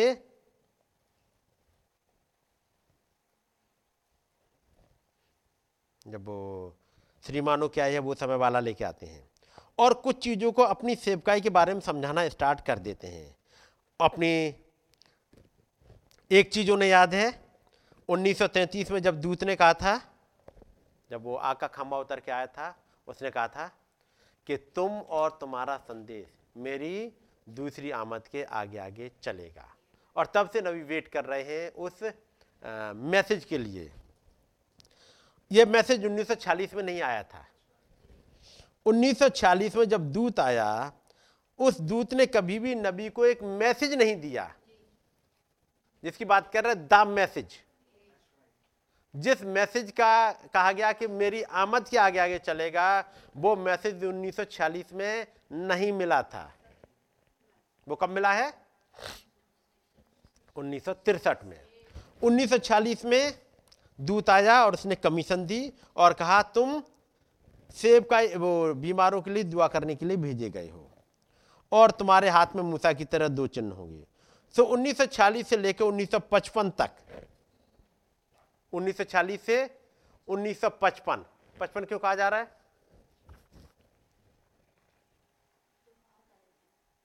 उन्नीस सौ पचपन में क्या हुआ? उसी की सेवकाई और? Tent vision. 1955 तक उन्हें तीसरे खिंचाव के बारे में नहीं बताया गया। 1955 तक केवल दो खिंचाव। उनसे कहा गया, मूसा की तरह तुम्हें दो चिन्ह दिए गए हैं और चिन्ह ही मालूम थे और आगे कुछ था ही नहीं। जब वो उस मीटिंग से लौटते हैं जहाँ पर कर्जे में आ गए हैं। और उन्होंने कहा, मैं सिपाही छोड़ दूँगा, वापस लौट रहे हैं। उसके बाद जब वो घर पे आ गए हैं, परिवार को बता दिया, मैं सेवकाई छोड़ दूँगा। सुबह सुबह उठते हैं और फ़ोन करने के लिए, और फ़ोन हाथ में रह जाता है और दर्शन स्टार्ट हो जाता है। कि वो मैक्सिकन बच्चे आ रहे हैं, गाड़ी खींचते हुए, फिर वो दर्शन और ऊपर उठता है, फिर वो एक मीटिंग कॉल करी जा रही है और वो मीटिंग अचानक से ख़त्म कर दी गई है। फिर आगे चलते हैं और वो मछली पकड़ना सिखाने की बात आती है। तब वो दूध कहता है तुमसे मना किया गया था। तुम ये मत बताना। तुमने ढेर सारा कंफ्यूजन स्टार्ट करा दिया है। है कि नहीं? दूत, यदि आपको पता था कि इससे कंफ्यूजन स्टार्ट हो जाएगा तो पहले ही टोक देते। हम्म? कहीं टोका? नहीं टोका 1955 में आके कहा, तुमने निरा कंफ्यूजन स्टार्ट कर दिया है और तुमने, तुमसे मना किया, पहले चिन्ह मत बताना, तुम समझाने लगे हो। जब वो दूसरे चिन्ह के लिए मना किया, तुमने इसको भी समझाया। वो कहते हैं सॉरी प्रभु। तीसरा बताना नहीं। और तब तीसरा वो टेंट विजन की तरफ़ बढ़ जाते हैं। तब एक चीज़ समझ में आती है कि कुछ और है। ये तो मूसा की तरह की सेवकाई थी। दो चिन्ह के साथ। अब मुझे अगले हिस्से में जाना है। तब वो प्रचार करते हैं why peoples are so tossed about लोग उछाले क्यों जाते हैं? यदि कुछ खुल जाए पर्दे को उस पार तो उछाला जाना खत्म हो जाए। लोगों का इधर से उधर भटकना बंद हो जाए। यदि पर्दे को उस पार कुछ खुल जाए कि नहीं? और उसके बाद नबी ने कहा और ये समझाया कि ये जो हाथ में दो साइन हैं, इन दो चिन्हों ने कभी भी किसी को, जो दो चिन्ह दिए गए, हाथ में चिन्ह और एक दूसरा डिसनमेंट वाला, इन दो चिन्हों ने कभी किसी को चंगा नहीं किया। आपका क्या कहना है? जब नबी कहते हैं इन चिन्हों ने दो चिन्हों ने जो हाथ में था इन चिन्ह ने कभी भी किसी को चंगा नहीं किया। This sign in the hand never anybody and this discernment never healed anybody कारण because healing is finished work on Calvary ये कलवरी पर ही पूरा किया जा चुका था। हाथ का चिन्ह आया इससे।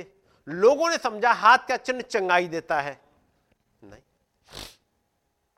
दूत ने कहा था, तुम जब हाथ पकड़ोगे, तुम्हें बीमारी पता लग जाएगी और तुम्हें बीमारी बता देना।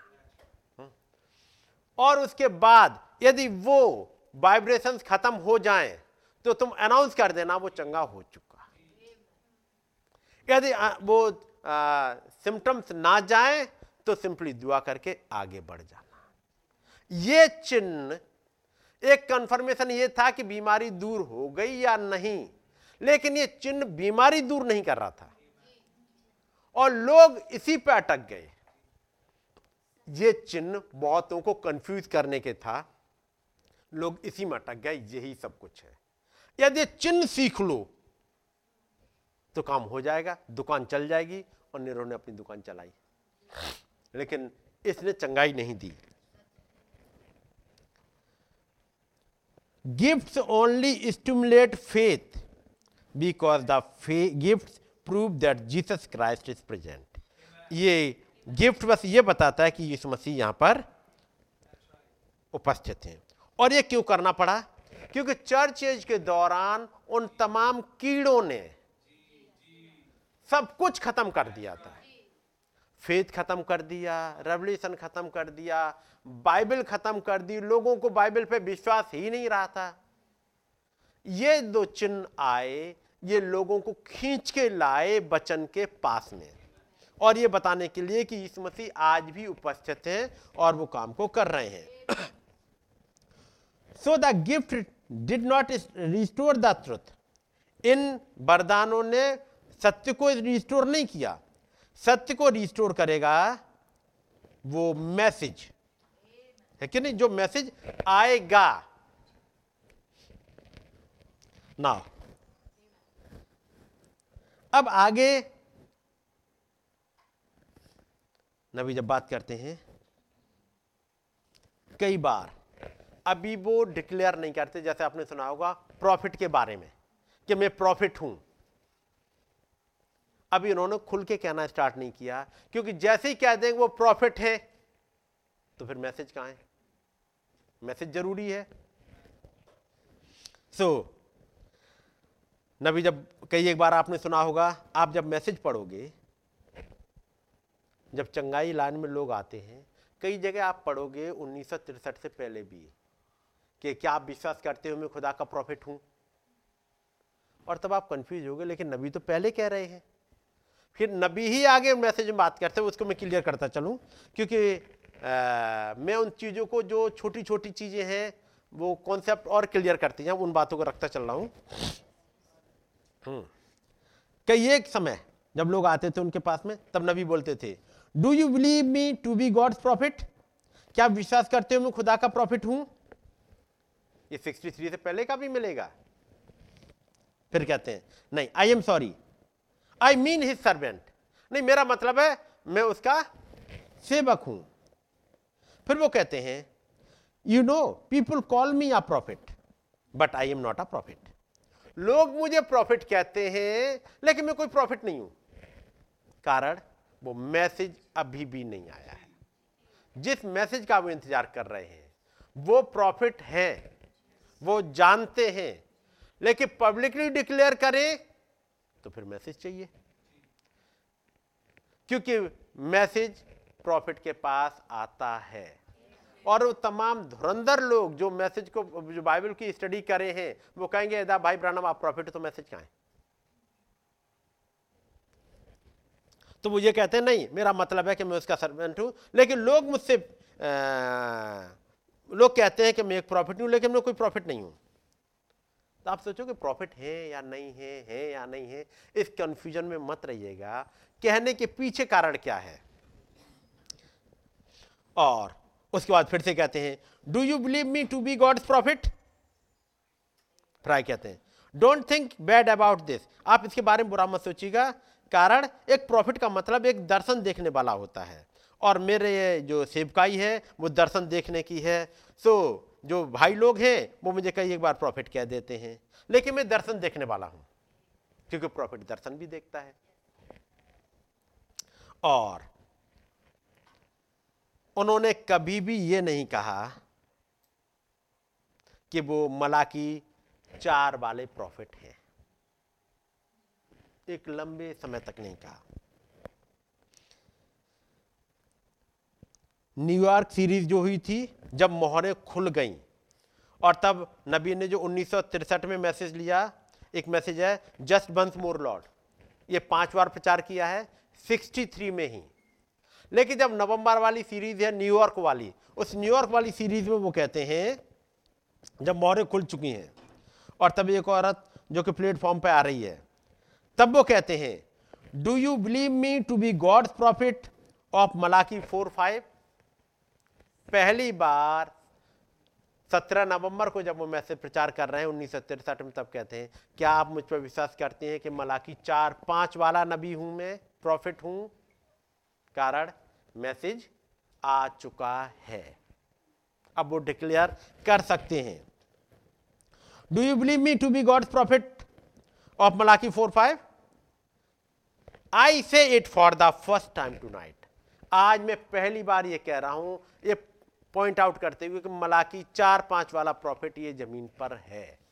यानी एलिया जो कि चीज़ों को सुधारेगा, वो यहाँ पर है। अब देखिएगा, क्योंकि अब वो थंडर्स हो चुके, अब आज वो मोहरें खुल चुकी। और तब नबी आगे चल के अपनी सेवकाई को आइडेंटिफाई करते चलते हैं।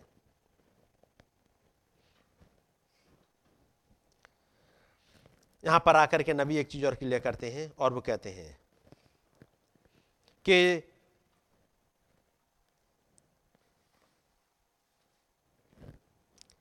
भाई ब्रानम, जब रिवील करते आगे, रेवलेशन दस सात और मलाकी चार पाँच, बाला नबी एक ही है, पर्सन एक ही है। Because according to Revelation ten seven he has to reveal the thunders प्रकाश बाग दस सात के मुताबिक गर्जनों को खोलना है। And according to Malachi four five Malachi चार पाँच के मुताबिक वो बच्चों के हृदयों को पितरों के विश्वास की ओर फेरेगा। चंगाइया, हाथ का चिन्ह या डिसर्नमेंट बच्चों को उनके फेत की तरफ़ नहीं फेर पाएँगे। कौन फेरेगा? थंडर्स। वो भेद। बाइबल की तरफ़ फेरने की बात नहीं कर रहे केवल। फेरा बाइबल की मसीह चंगा करने वाले हैं, वो बात उसकी नहीं कह रहे। वो कहते वो ओरिजिनल फेथ जो हमारे पूर्वजों के पास था पूर्वज कौन? प्रेरित। और? केवल प्रेरित नहीं। प्रेरित तक पहुँचे। वो फेत जो अब्राहम के पास था। और पीछे। जो फेत हनोक के पास था। और पीछे। जो अयूब के पास था। वो। और? हाबिल के पास था, वो फेत आदम के पास था, और और उससे पीछे चले जाएँगे, जो अदन में था, जो आदम पे भी रिवील हो नहीं पाया था, उसके पास फेथ था। मतलब एक बंद किताब थी, लेकिन वो आदम पे भी नहीं खुली। यदि आदम पे खुल जाती हब्बा पे खुल जाती ये गुनाह में नहीं जाते। वो किताब नहीं खुली थी। जब प्रकाश बाग पाँच में आप देखोगे जो बलि स्वर्ग जो, जो सिंहासन पर बैठा है किताब को लिए हुए वो किताब कभी नहीं खुली थी। है या नहीं? या उससे पहले कभी खुली? नबी ने समझाया उस पर कभी भी रोशनी नहीं पड़ी कभी भी। उत्पत्ति में नहीं। वो किताब खुली ही नहीं थी। वो बंद कर दी गई थी। कब बंद करी गई?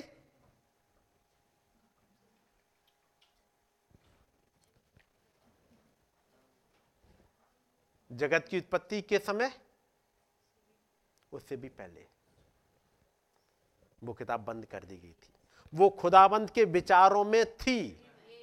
वो विचारों से आगे आई नहीं। कि खुल पाती, उस पर रोशनी भी नहीं पड़ी।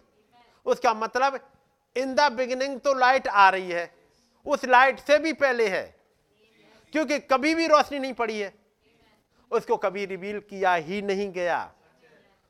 हमारे फेत को वहाँ तक पहुँचाने के लिए एक मैसेज की ज़रूरत थी। तो माइटी एंजल जब उतर रहे हैं, उन तमाम भेदों को लेकर के आए थे। तब भाई ब्रानम आगे चीज़ों को और बताते हैं, जो चर्चेज की बुक में है। Messenger of Malachi four five and Revelation ten seven will do the two things according to Malachi four five he will turn the hearts of children back to the fathers, and according to the revelation 10 7 he will reveal the mystery of seven thunders. Malachi चार पाँच के मुताबिक पुत्रों के हृदय को पितरों के विश्वास। अब पितरों को विश्वास समझ गया कहाँ तक है? पूरी बाइबल में यहाँ से होते होते होते, वहाँ तक टाइटल डील्ड हमारी क्लियर करी गई है। सारी चीज़ें, एक चीज़ है जो अधिकार।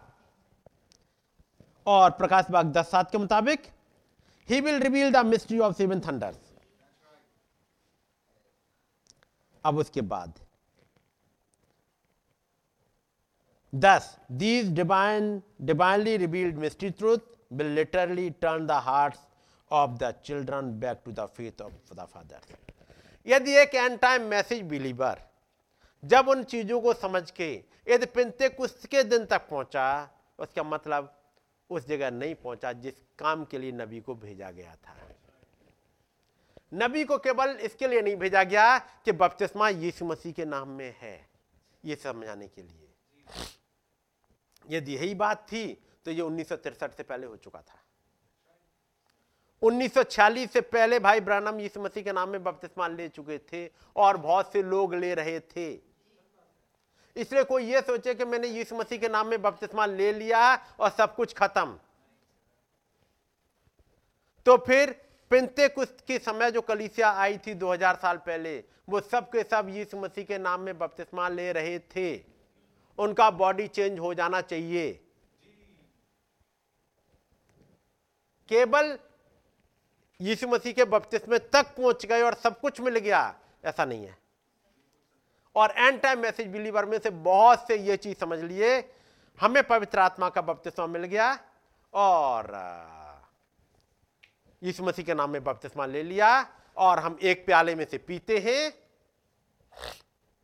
एक रोटी में से खाते हैं और कम्युनियन सर्विस में पार्ट लेते हैं और टाइथिंग देते हैं दैट्स ऑल ये पूर्वजों का फेथ नहीं था। है कि नहीं? पूर्वजों का फेथ कुछ फ़र्क था। वो बहुत पीछे तक जाता है पूर्वजों का फेथ इसलिए केवल बपतिस्मा समझ में आ गया बपतिस्मा ले लिया। यहाँ तक बात नहीं बनती है। जो कि तमाम लोगों का सोचना है यहीं तक। एक बड़ी भीड़ यहीं तक आके अटकती है। है कि नहीं? यहीं तक आके अटकती है। नाउ,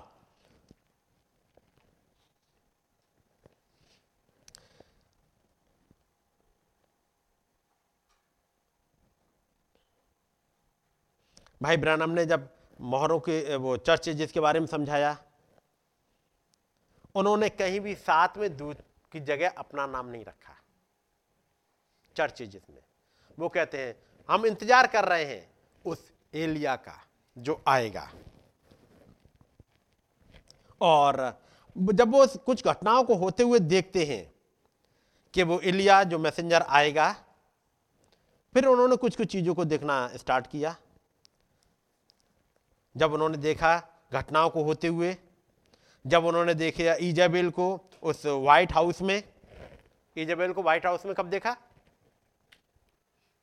मैं बीच में सवाल पूछता जा रहा हूँ ताकि आप लोग जगते रहो, नहीं तो एक ही बोलता रहे तो होता क्या है ना? थोड़ा सा झपकी सी आ जाती है है ना? तो झपकी ना आ जाए। भाई ब्रनम ने ईजाबेल को व्हाइट हाउस में कब देखा? कैनेडी के इलेक्शन के समय। कब हुआ था? उन्नीस सौ?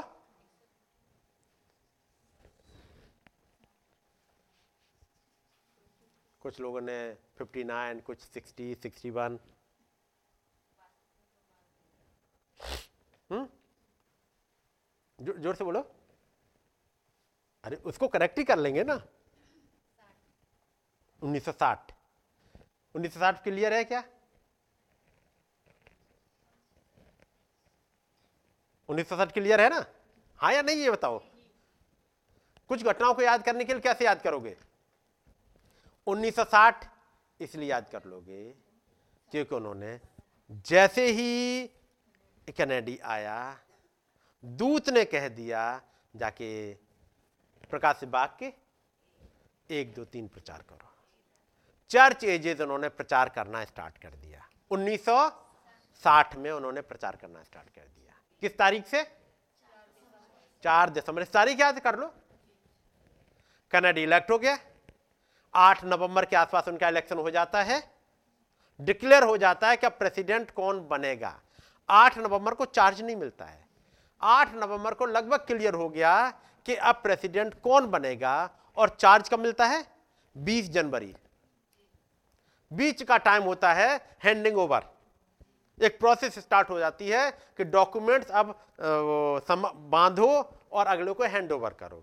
तो ये टाइम चल रहा होता है और 20 जनवरी को नया प्रेसिडेंट आ जाता है। यानी कंट्रोल आ जाती है उसके हाथ में। बीच का टाइम क्या कहा जाएगा? हैंड ओवर ही होता है, जिसमें पुराना वाला कोई डिसीज़न नहीं ले सकता, जो जा रहा है।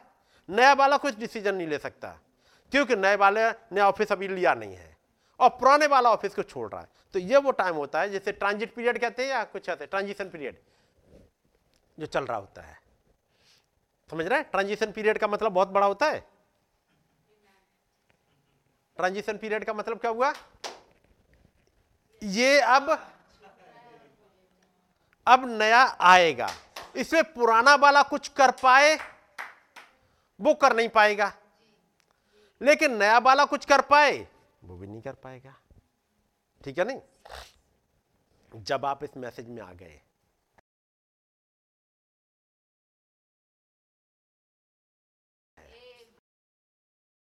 हमारा ओल्ड नेचर अब कुछ कर नहीं पा रहा। अभी जबकि अधिकार उसी के हाथ में है। मरण हारता अभी भी है, लेकिन अभी भी वो कर नहीं पा रहा क्योंकि उसे समझ में आ गया कि चार जब दूसरे के हाथ में चला गया, इनके ऊपर मोहर लग गई, ये अमरता में जा रहे हैं। जा रहे हैं। ये रैप्चर में जा रहे हैं। इनका इलेक्शन हो चुका। ये डिसाइड हो चुका। है ना? तो ये जा रहे हैं। लेकिन ये टाइम क्या चल रहा है? ट्रांजिशन पीरियड कि पुराने वाला वो नहीं कर पा रहा और हम गए भी नहीं। ये ट्रांजिशन पीरियड चल रहा होता है। उसी में चल रहा है, मैं और आप भी। सो आठ नवंबर कैनेडी इलेक्ट हो गया। अभी आया नहीं है। नबी ने इधर मोहरे, वो चर्चेज प्रचार करना स्टार्ट कर दिए। प्रचार कर दिए सारे सारे। जिससे पहले के कैनेडी आएगा, प्रचार कर दिए। मारा कब गया कैनेडी 22 नवंबर। उन्नीस ये इसलिए याद रखिएगा, क्योंकि तिरसठ जब मोहरे खुल चुकी हैं, उसके बाद गोली मारी गई है। मोहरे खुल चुकी हैं, और नबी देख रहे हैं कि अब वो टाइम आ गया, क्योंकि मोहरे भी खुल चुकी, वो बलि स्वर्गदूत आ चुके। अब हमें आगे बढ़ जाना चाहिए, अचानक से कैनेडी को मार दिया है वो कहता अब हमें वेट करना है। और तब वो अगला उसमें कहते हमें एवेंजलिस्ट की तरफ़ बढ़ना पड़ेगा, हमें थोड़ा सा वेट करना है। अगला, एक और आएगा। और वो अब आ गया। है कि नहीं? अब आ गया, आठ नवंबर से इलेक्शन का दौर स्टार्ट हो गया है। जनवरी आ गई है। इस 24 में इलेक्शन हो जाएगा 2008 नवंबर को। 8 नवंबर तक इसको डॉक्टर ये मिस्टर जो बिडेन को रहना है। आठ नवंबर को डिक्लेयर हो जाएगा, ये आगे बढ़ते हैं, या कोई अगला आता है। यदि कैथलिक अगला कोई आता है तो टाइम अभी थोड़ा सा और बढ़ गया। यदि जो बिडेन या कैथलिक कोई और आ गया, यदि आठ नवंबर को कोई दूसरा आ गया तो तीसरा नहीं आने जा रहा। उसका मतलब फिर इसी साल में जो कुछ कहिए कि बाचाएँ बंद नहीं है, कहीं कुछ होना है बहुत कुछ होना है, इसी साल में फिर। कितना टाइम बच रहा है?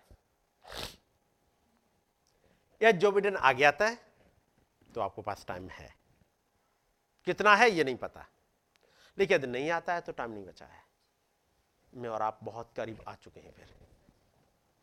तो जब उन्होंने देख लिया कि जे जेएफ कैनेडी चुन लिया गया तब नबी ने प्रचार करना स्टार्ट कर दिया। Jezebel religion. इजाबेल रिलीजन नबी ने कब प्रचार किया?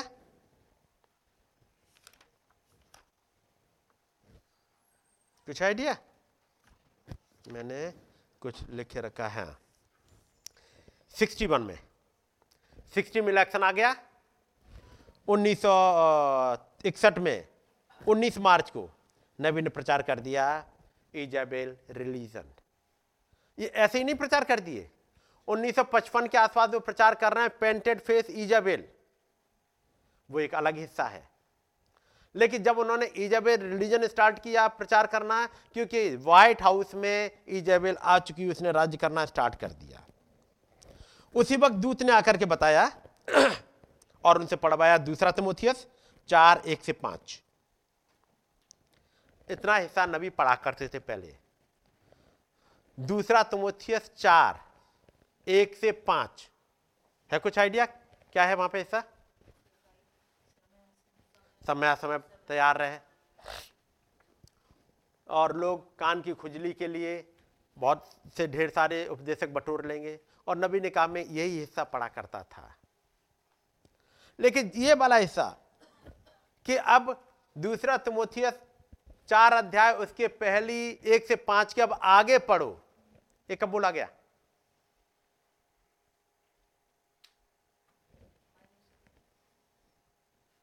और? कुछ घटनाएँ चलती रही हैं।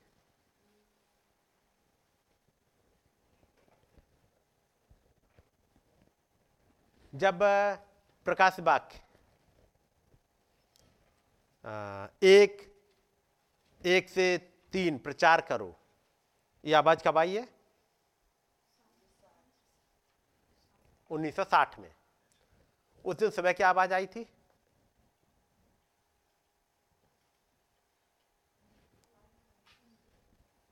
कुछ आवाज़ आई थी सुबह भी? कहा था, वहाँ जाओ, मैं तुमसे बात करूँगा। हाँ। रीड मलाकी चैप्टर फोर उसी दिन आवाज़ आई ये वाली। उसके बाद एक दर्शन आता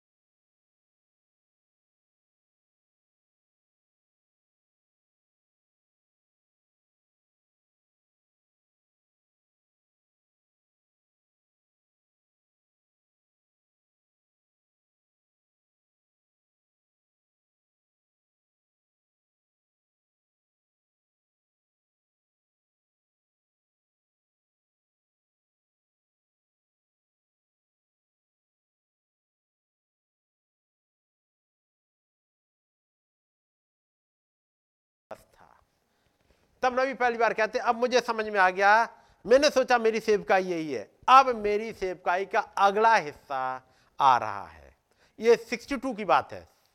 61 या 62 टू जहाँ तक मेरा विचार है 62 में प्रचार कर रहे हैं। क्योंकि अब सेवकाई का अगला हिस्सा क्या आ रहा है? वो मैसेज आ रहा है। याद रखिएगा, सातवीं मोहर अब आ रही है। वो भेद आ रहे हैं। सातवीं मोहर का आना मेरा और आपका नाम डिक्लेयर होना। एक रैप्चरिंग फेट का उड़ेला जाना।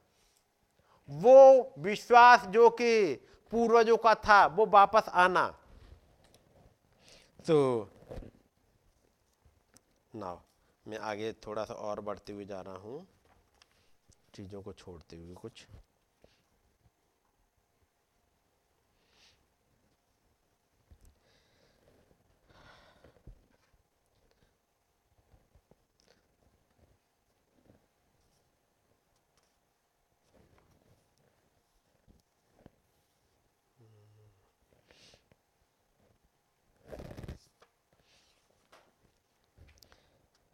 जब उन्नीस सौ अट्ठावन से लेकर उन्नीस सौ बासठ के बीच में जब नबी कुछ चीज़ों को प्रचार कर रहे हैं।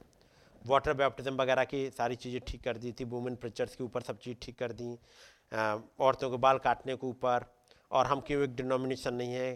Christianity versus adultery hybrid religion Jezebel religion why I am against organise religion ये सब कुछ प्रचार कर दिया। और उसके बाद अब वो जा रहे हैं उन डैनियल वाले हिस्से को समझाने के लिए। डैनियल का हिस्सा था एक और वो क्या है? आ, वो सेवेंटी वीक्स ऑफ़ डैनियल प्रचार कर चुके हैं। अब आगे की तरफ़ बढ़ते हुए जा रहे हैं। और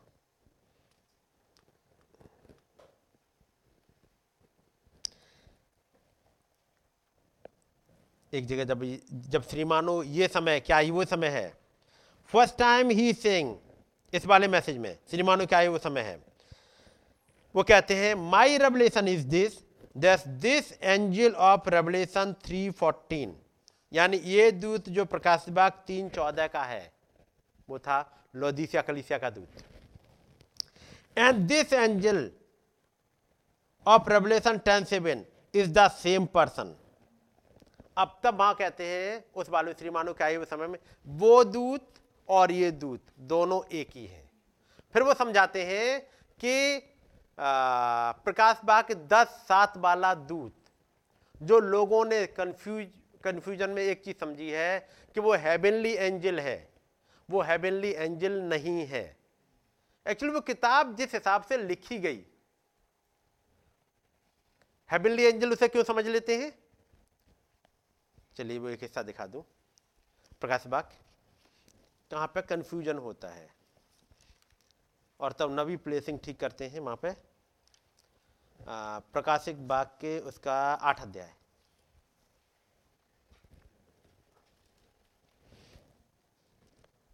मिल गया? और जब उसने सातवीं मोहर खोली तो स्वर्ग में आध घड़ी का सन्नाटा छा गया। और मैंने उन सात स्वर्गदूतों को जो खुदा के सामने खड़े हुए, खड़े रहते हैं, देखा और उन्हें सात तुरैयां दी गई। तीसरी आयत। फिर एक और स्वर्गदूत सोने का धूपदान लिए हुआ आया। छठी आयत। फिर वो सातों स्वर्गदूत जिनके पास सात तुरैया थी, फूकने को तैयार हुए। सात अध्याय सातवीं आयत पहली।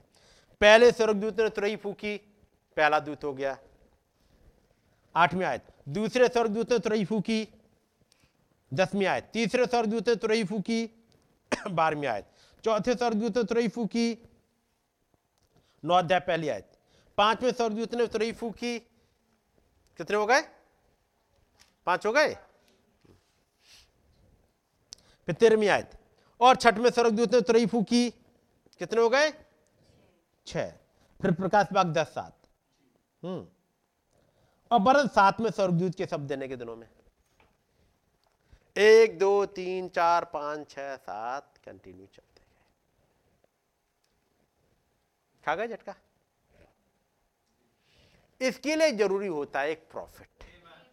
रिफॉर्मर्स बाइबल स्टडी कुछ नहीं दे पाएगी साथ। क्योंकि एक सीक्वेंस जिस हिसाब से लिखे गए, एक, दो, तीन, चार, पाँच, छह, सात, बस ये हो गया सातवा। तब नबी ने समझाया, ये सातवा दूत फ़र्क है। ये प्रकाश बाग दस, सात वाला दूत और कलीसे काल वाले वो सात दूत। वो एक ही पर्सन है। उसका मतलब यदि पॉलुस, जो पहली कलिसिया काल का दूत है, यदि मनुष्य है तो दूसरा भी मनुष्य होगा। तीसरा भी होगा तो सातवा भी मनुष्य होगा। इसकी ही फ़र्क है। और तब उन्होंने समझाया कि इन सात दूतों वाले कंटिन्यूशन में जो नौवें अध्याय में छठा दूत तेरहवीं आयत में आता है, उसमें सातवां दूत प्रकाश बाग ग्यारह के पंद्रहवीं आयत में है। और वो है, और जब साथ में दूत ने तुरही फूकी, यहाँ पर वो दूत तुरही नहीं फूक रहा, ये दूत तुरही फूक रहा है। तो स्वर्ग में इस विषय के बड़े बड़े शब्द होने लगे कि जगत का राज हमारे प्रभु का और उसके मसीह का हो गया। ये वो साथ में दूत की सीक्वेंस है। तब उन्होंने बताया, ये है बिल्ली दूत नहीं है। प्रकाश बाग दस सात वाला दूत और प्रकाश बाग के तीन चौदह वाला एक ही दूत है, नंबर एक। प्रकाश बाग दस सात वाला दूत और मलाकी चार का पांचवा वाला दूत, एलिया, वो एक ही है। ठीक है नहीं? अब इस दूत के पास, अब कई काम आ गए। मलाकी चार, उसकी पांचवी आयत पूरी करनी है। प्रकाश बाग दस, उसके सातवीं आयत पूरी करनी है। प्रकाश बाग तीन, उसकी चौदहवीं आयत पूरी करनी है। तीन तो यही हो गई। प्लस केवल इतना ही नहीं। एक चीज़ और थी। उन दूतों के, उन इसराइलियों के पास किस किस की सेवका चाहिए? मूसा की, एलिया की और मसी की। मूसा और एलिया ये दोनों एक मैसेज को लेके आएँगे और मसीह को इंट्रोड्यूस करेंगे। ताकि वो पहचान ले। क्या पहचाने? हमने इस मसीह को कब मारा? हमने कब इसे घाव दिए? हमने कब इसे रिजेक्ट किया? ये काम है या नहीं? मूसा और इलिया आएँगे अपने चिन्हों के साथ में और इंट्रोड्यूस कराएँगे। मसीह को। और तब नबी ने समझाया, उनके सातवीं तुरही और हमारी सातवीं मोहर एक है। पैरल है। तो हमें किसकी सेवकाई चाहिए? मूसा की। चाहिए? चाहिए। मूसा का काम क्या था? लोगों को मिस्र से, गुलामी से निकाल के लाना। था कि नहीं? मूसा को दो चिन्ह दिए गए। भाई ब्रानम की सेवकाई क्या थी? लोगों को डिनोमिनेशन में से निकाल के लाना। ठीक है नहीं? निकाल के लाना। निकाल के लाए। मूसा की तरह दो चिन्ह दिए गए। मूसा पहाड़ पे गया। भाई ब्रनम पहाड़ पे गए।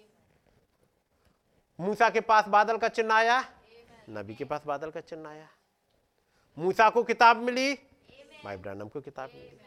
एक थी मूसा की सेवकाई, दो चिन्हों के साथ में, ताकि उन इसराइलियों को निकाल के लाए। उन इसराइलियों के लिए एक एलिया की सेवकाई भी चाहिए थी। एलिया की सेवकाई क्या कर रही थी? जो कुछ बिगड़ गया था, उसको फिर से वापस लाए। और एलिया, आ तभी सकता है जब अहाब और इजेबेल सीन पे हो। तो फिर ज़रूरी है कि जब अहाब और इजाबेल जब 1960 में सीन पे आए तो एलिया होना चाहिए। एलिया की सेवकाई होनी चाहिए। इसलिए वो जोड़ पाते हैं कि मलाकी चार पाँच वाला एलिया ज़मीन पर होना चाहिए, जो कि बच्चों के हृदय पुत्रों के हृदय को पितरों की ओर फेरे। है कि नहीं? अब पितरों की ओर फेरे उसके लिए चाहिए एक मैसेज सो so, ये जोड़े कैसे उन्होंने? जब ये घटनाएँ चलती जा रही थी। उन घटनाओं को देखते जा रहे हैं। इसराइल अपने देश में आ चुका है। इजेबेल आ चुकी। अहाब सीन पे है। तब उन्होंने चर्चे जी की बुक में कंपेयर किया। इसराइल को अमेरिका के साथ में।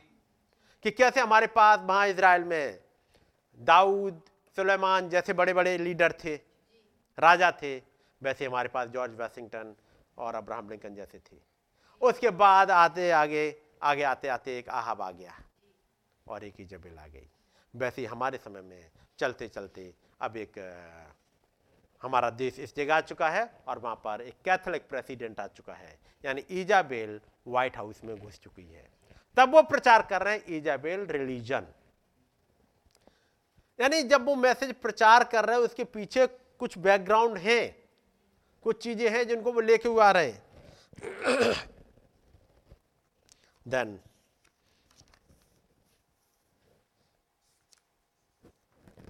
थोड़ा सा और आगे चलता हूँ।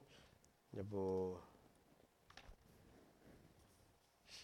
जब उन्होंने 19 मार्च 1961 में इजेबल रिलीजन प्रचार कर दिया।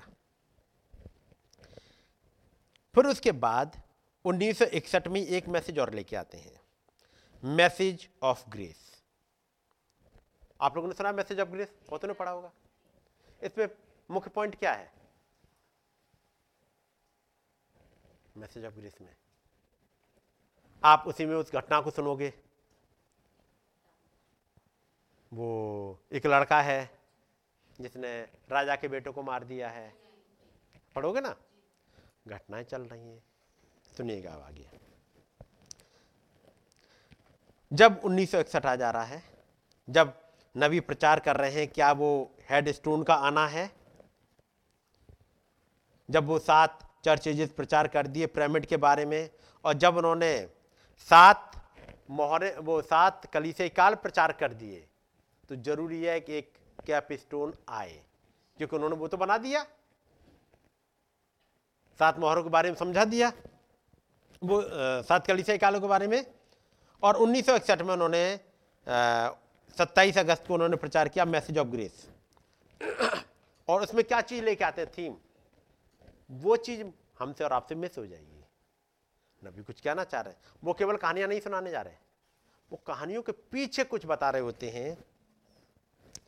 और तब वो कहते हैं जरब्बा बेल ने इस भवन की नींव डाली है। फाउंडेशन स्टोन, यानी वो नींव का पत्थर उस जरबाबिल ने रखा है।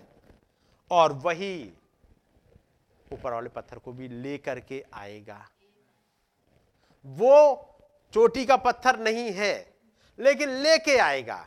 का मतलब जिस जरबाबेल ने इसकी नींव रखी है, जब आप पढ़ोगे, श्रीमानो क्या है वो समय है, या फिर आप पढ़ोगे, God hearts and simplicity. God hearts and simplicity जब वो बात कर रहे हैं चर्च के डेडिकेशन की बात, वो केवल चर्च का डेडिकेशन ही नहीं है, वो एक बिल्डिंग का डेडिकेशन नहीं कर रहे। वो बात कर रहे हैं उस हेड स्टोन का आना, क्योंकि चर्च एजेस को प्रचार कर चुके हैं, तमाम चीज़ें प्रचार कर चुके हैं, चीज़ें सुधर चुकी हैं। अब वो जो डेडिकेशन कर रहे हैं, वो बात है वो महान पत्थर का आना। कह रहे हैं, इस जरबाबेल ने नींव डाली है वो ही चोटी के पत्थर को भी लेकर के आएगा। तो जरबाबेल कौन था? भाई जो लेकर के आएगा, है कि नहीं? वो जरबाबेल जिसने नींव का पत्थर रखा है, वो इस पत्थर को भी लेके आएगा। और तब उन्होंने कहा वॉच पॉल उस पॉल को देखो। उसने नींव रखी थी। और तब नबी ने कहा, मैंने वही प्रचार किया जो पॉलुस ने प्रचार किया। और जब वो 1960 में जो पर्दे को उस पार वाले में गए और जब वहाँ पर वो जा रहे हैं, तब वहाँ सबके सब चिल्ला रहे हैं। हम उसी पर रेस्ट कर रहे हैं। जब भाई ब्रानम ने कहा, मैंने वही प्रचार किया है, जो पॉलिस ने प्रचार किया, एक आवाज़ कहती है, वहाँ उधर से चिल्लाट आती है। हम उसी पर रेस्ट कर रहे हैं।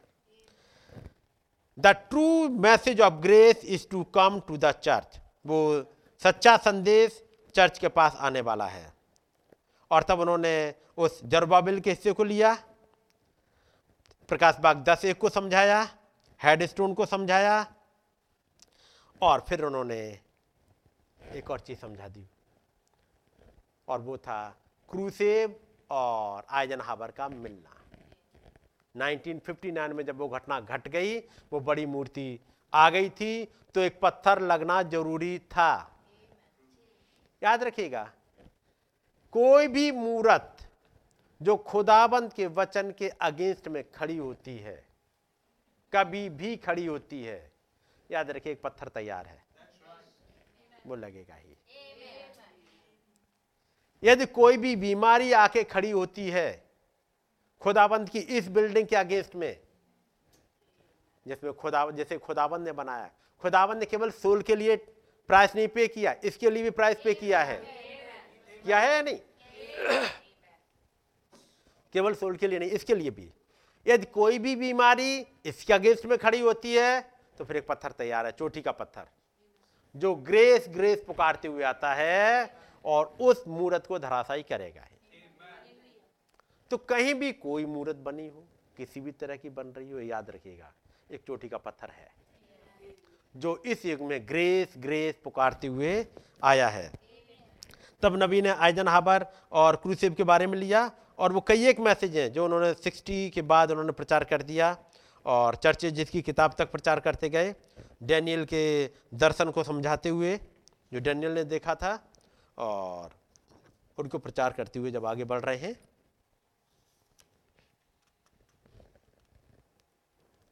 देन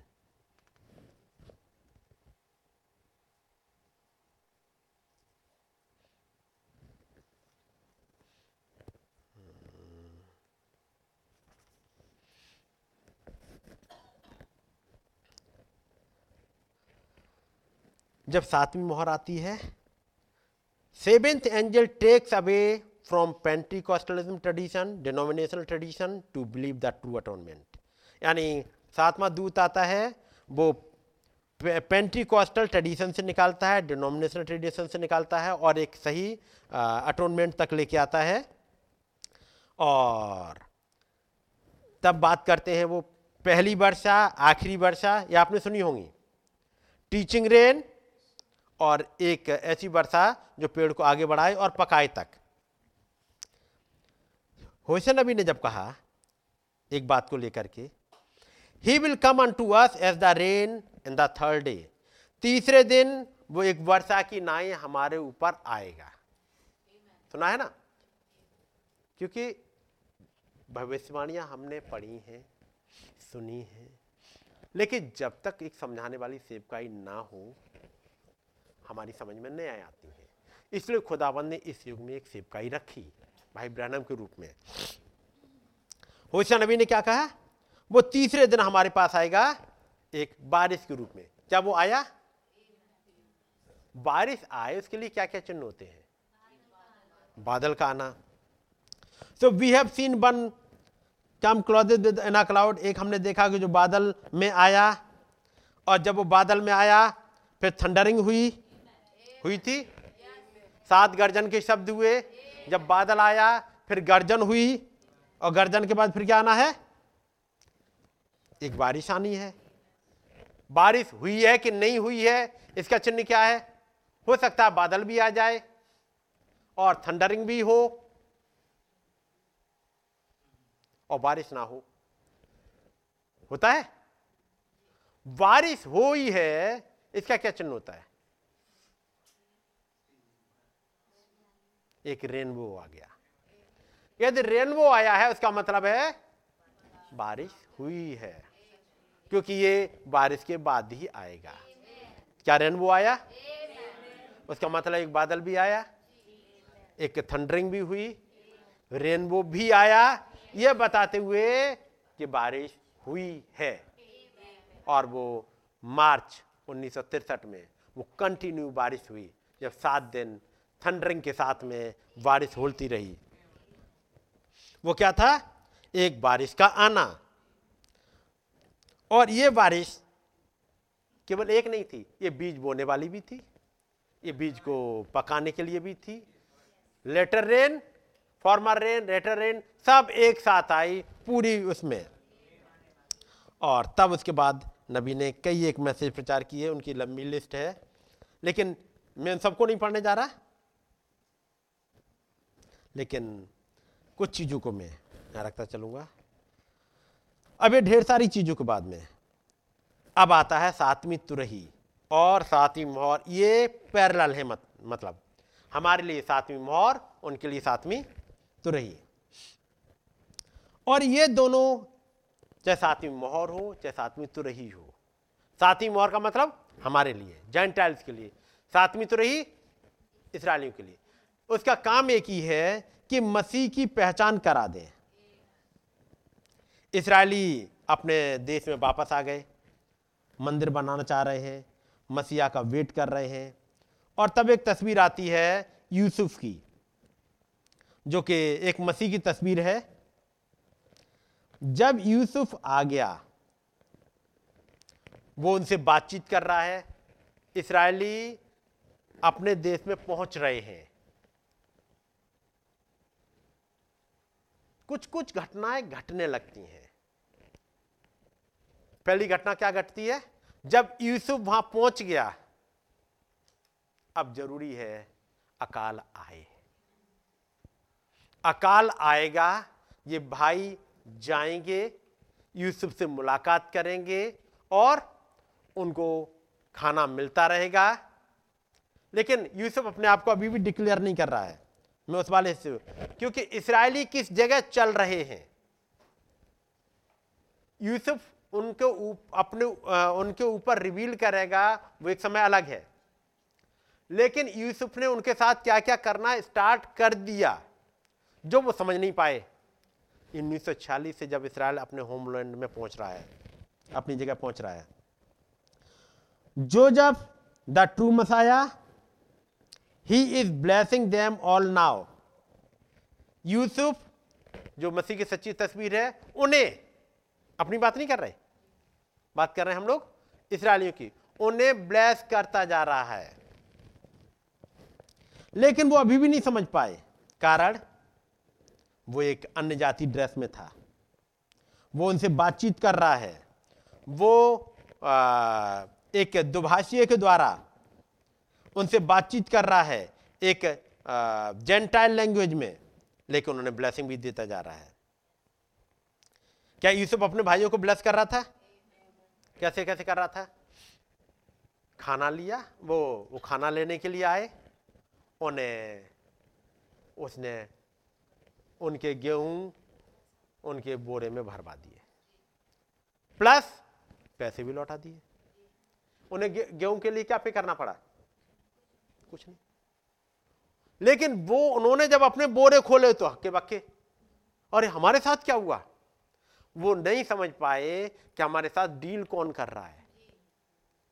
ब्लेसिंग मिलती जा रही है फ्री में मिल गई, पैसे उनके वापस आ गए, लेकिन वो अब डर और गए। और अगली बार वो पैसे लौटा के आते हैं। देखा है ना? वो वो पैसे भी लेके आए हैं। उसने उनके पैसे भी लौटा दिए, वो उनकी हेल्प कर रहा है। और वे तब भी नहीं जानते हैं कि यूसुफ उनके साथ डील कर रहा है। वो यूसुफ को नहीं पहचान रहे हैं। और ये यूसुफ इंतज़ार कर रहा है बेंजामिन के आने का। और जब उसने बेंजामिन को देख लिया तो चीज़ फ़र्क हो गई। तो इन, जब 1946 में अपने देश में वापस आ गए इसराइली 1948 में इनका राष्ट्र बन गया। उन्होंने फिर वो जो उनके जो ऑपरेशन चले, ऑपरेशन मोजेज, ऑपरेशन सोलोमन। बहुत ही खतरनाक ऑपरेशन है। उन्हें, उन्होंने पता नहीं लगने दिया कैसे उन्होंने इथोपिया से एक बड़ी संख्या में इसराइलियों को निकाल लिया आए। उन्होंने फर्जी होटल्स बनाए, होटलों में लोगों को रखा। और चुपचाप उन्हें वहाँ के लोगों को इथोपियंस को या सूडान से या सीरिया से, जहाँ कहीं से उन्हें निकालना तो उन्हें पता ही नहीं लग पाया कि कब ये इसराइलियों को निकाल के लेके चले गए। तमाम ऑपरेशन ऐसे चलाए, चुपचाप चुपचाप और निकाल के लेके चले आए। इंडिया से भी निकाल के ले गए, कितनों को पता लग गया? इंडिया में लड़ाई होती कि वो निकल गए? वहाँ पर अफ़गानिस्तान में तालिबान का झगड़ा ही चलता रहा, वो निकल गए। सो so, ये जगह जगह से उन्होंने इकट्ठे किए। इंतज़ार कर रहे हैं उस बेंजामिन का। यानी एक लाख चवालीस हज़ार का। और एक लाख चवालीस हज़ार आ गए मसीह उनकी तरफ़ मुड़ जाएगा। उससे पहले एक ब्राइड का जाना भी है। सो so, इन तमाम समय में जब ये इसराइली आ रहे थे यूसुफ क्या क्या काम कर रहा है? उनके पैसे लौटा रहा है? लौटा रहा है? लेकिन एक काम और करता जा रहा है। अब चलिए पढ़ लेते हैं उसको थोड़ा सा देर।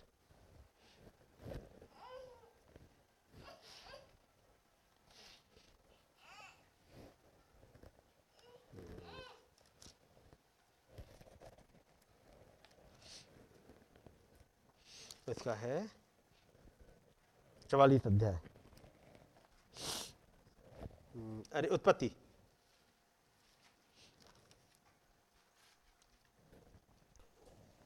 चवालीस बयालीस पे आते हैं।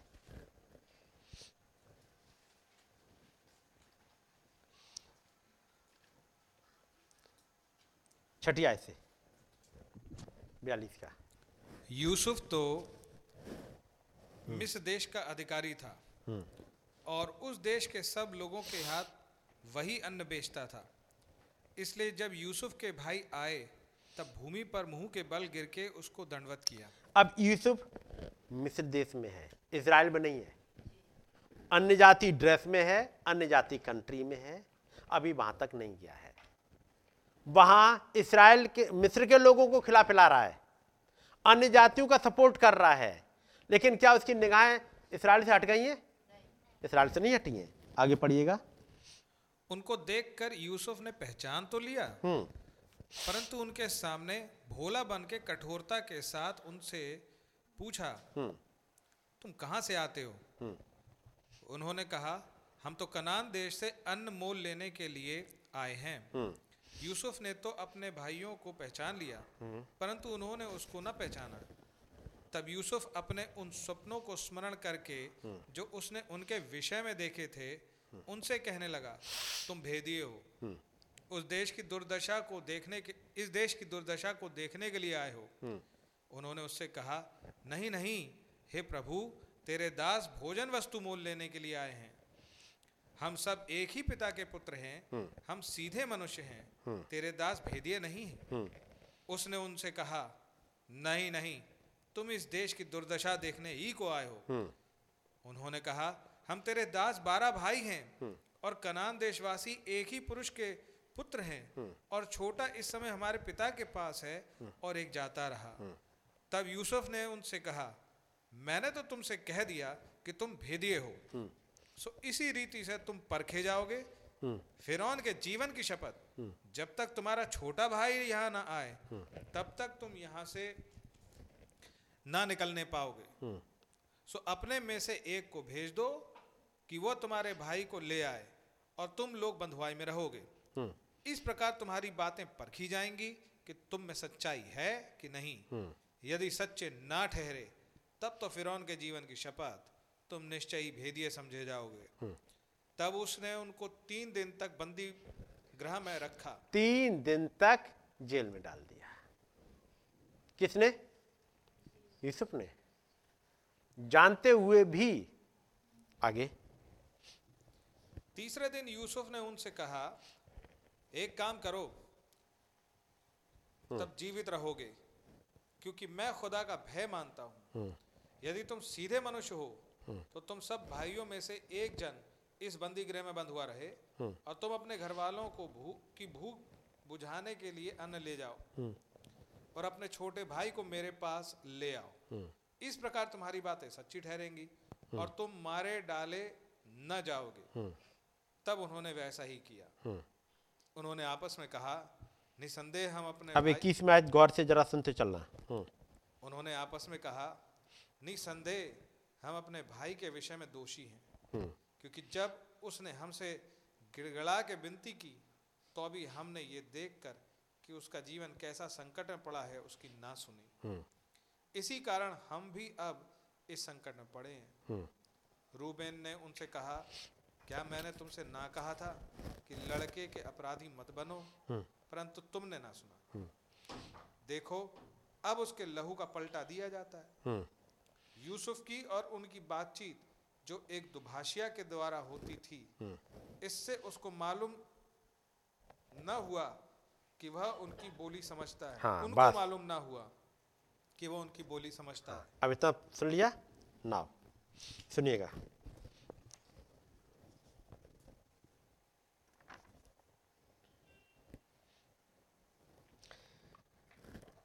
जब यूसुफ ने देखा ये सब कुछ, वो इंतज़ार कर रहा था छोटे बेंजामिन का कि वो आ जाए। और उसने सिमियन को, समोन को आगे रख लिया। आप पढ़ोगे? समोन को आगे रख लिया। They don't know what is going on वो ये नहीं जान रहे कि हो क्या रहा है।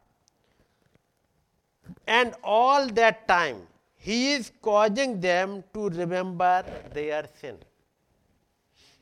पूरे समय कर क्या रहा है? यूसुफ हर एक एक्शन में क्या कर रहा है? कि वो रिपेंटेंस पे आ जाए। एनी हाउ वो याद करें, हमने क्या किया? कितने साल पहले किया था?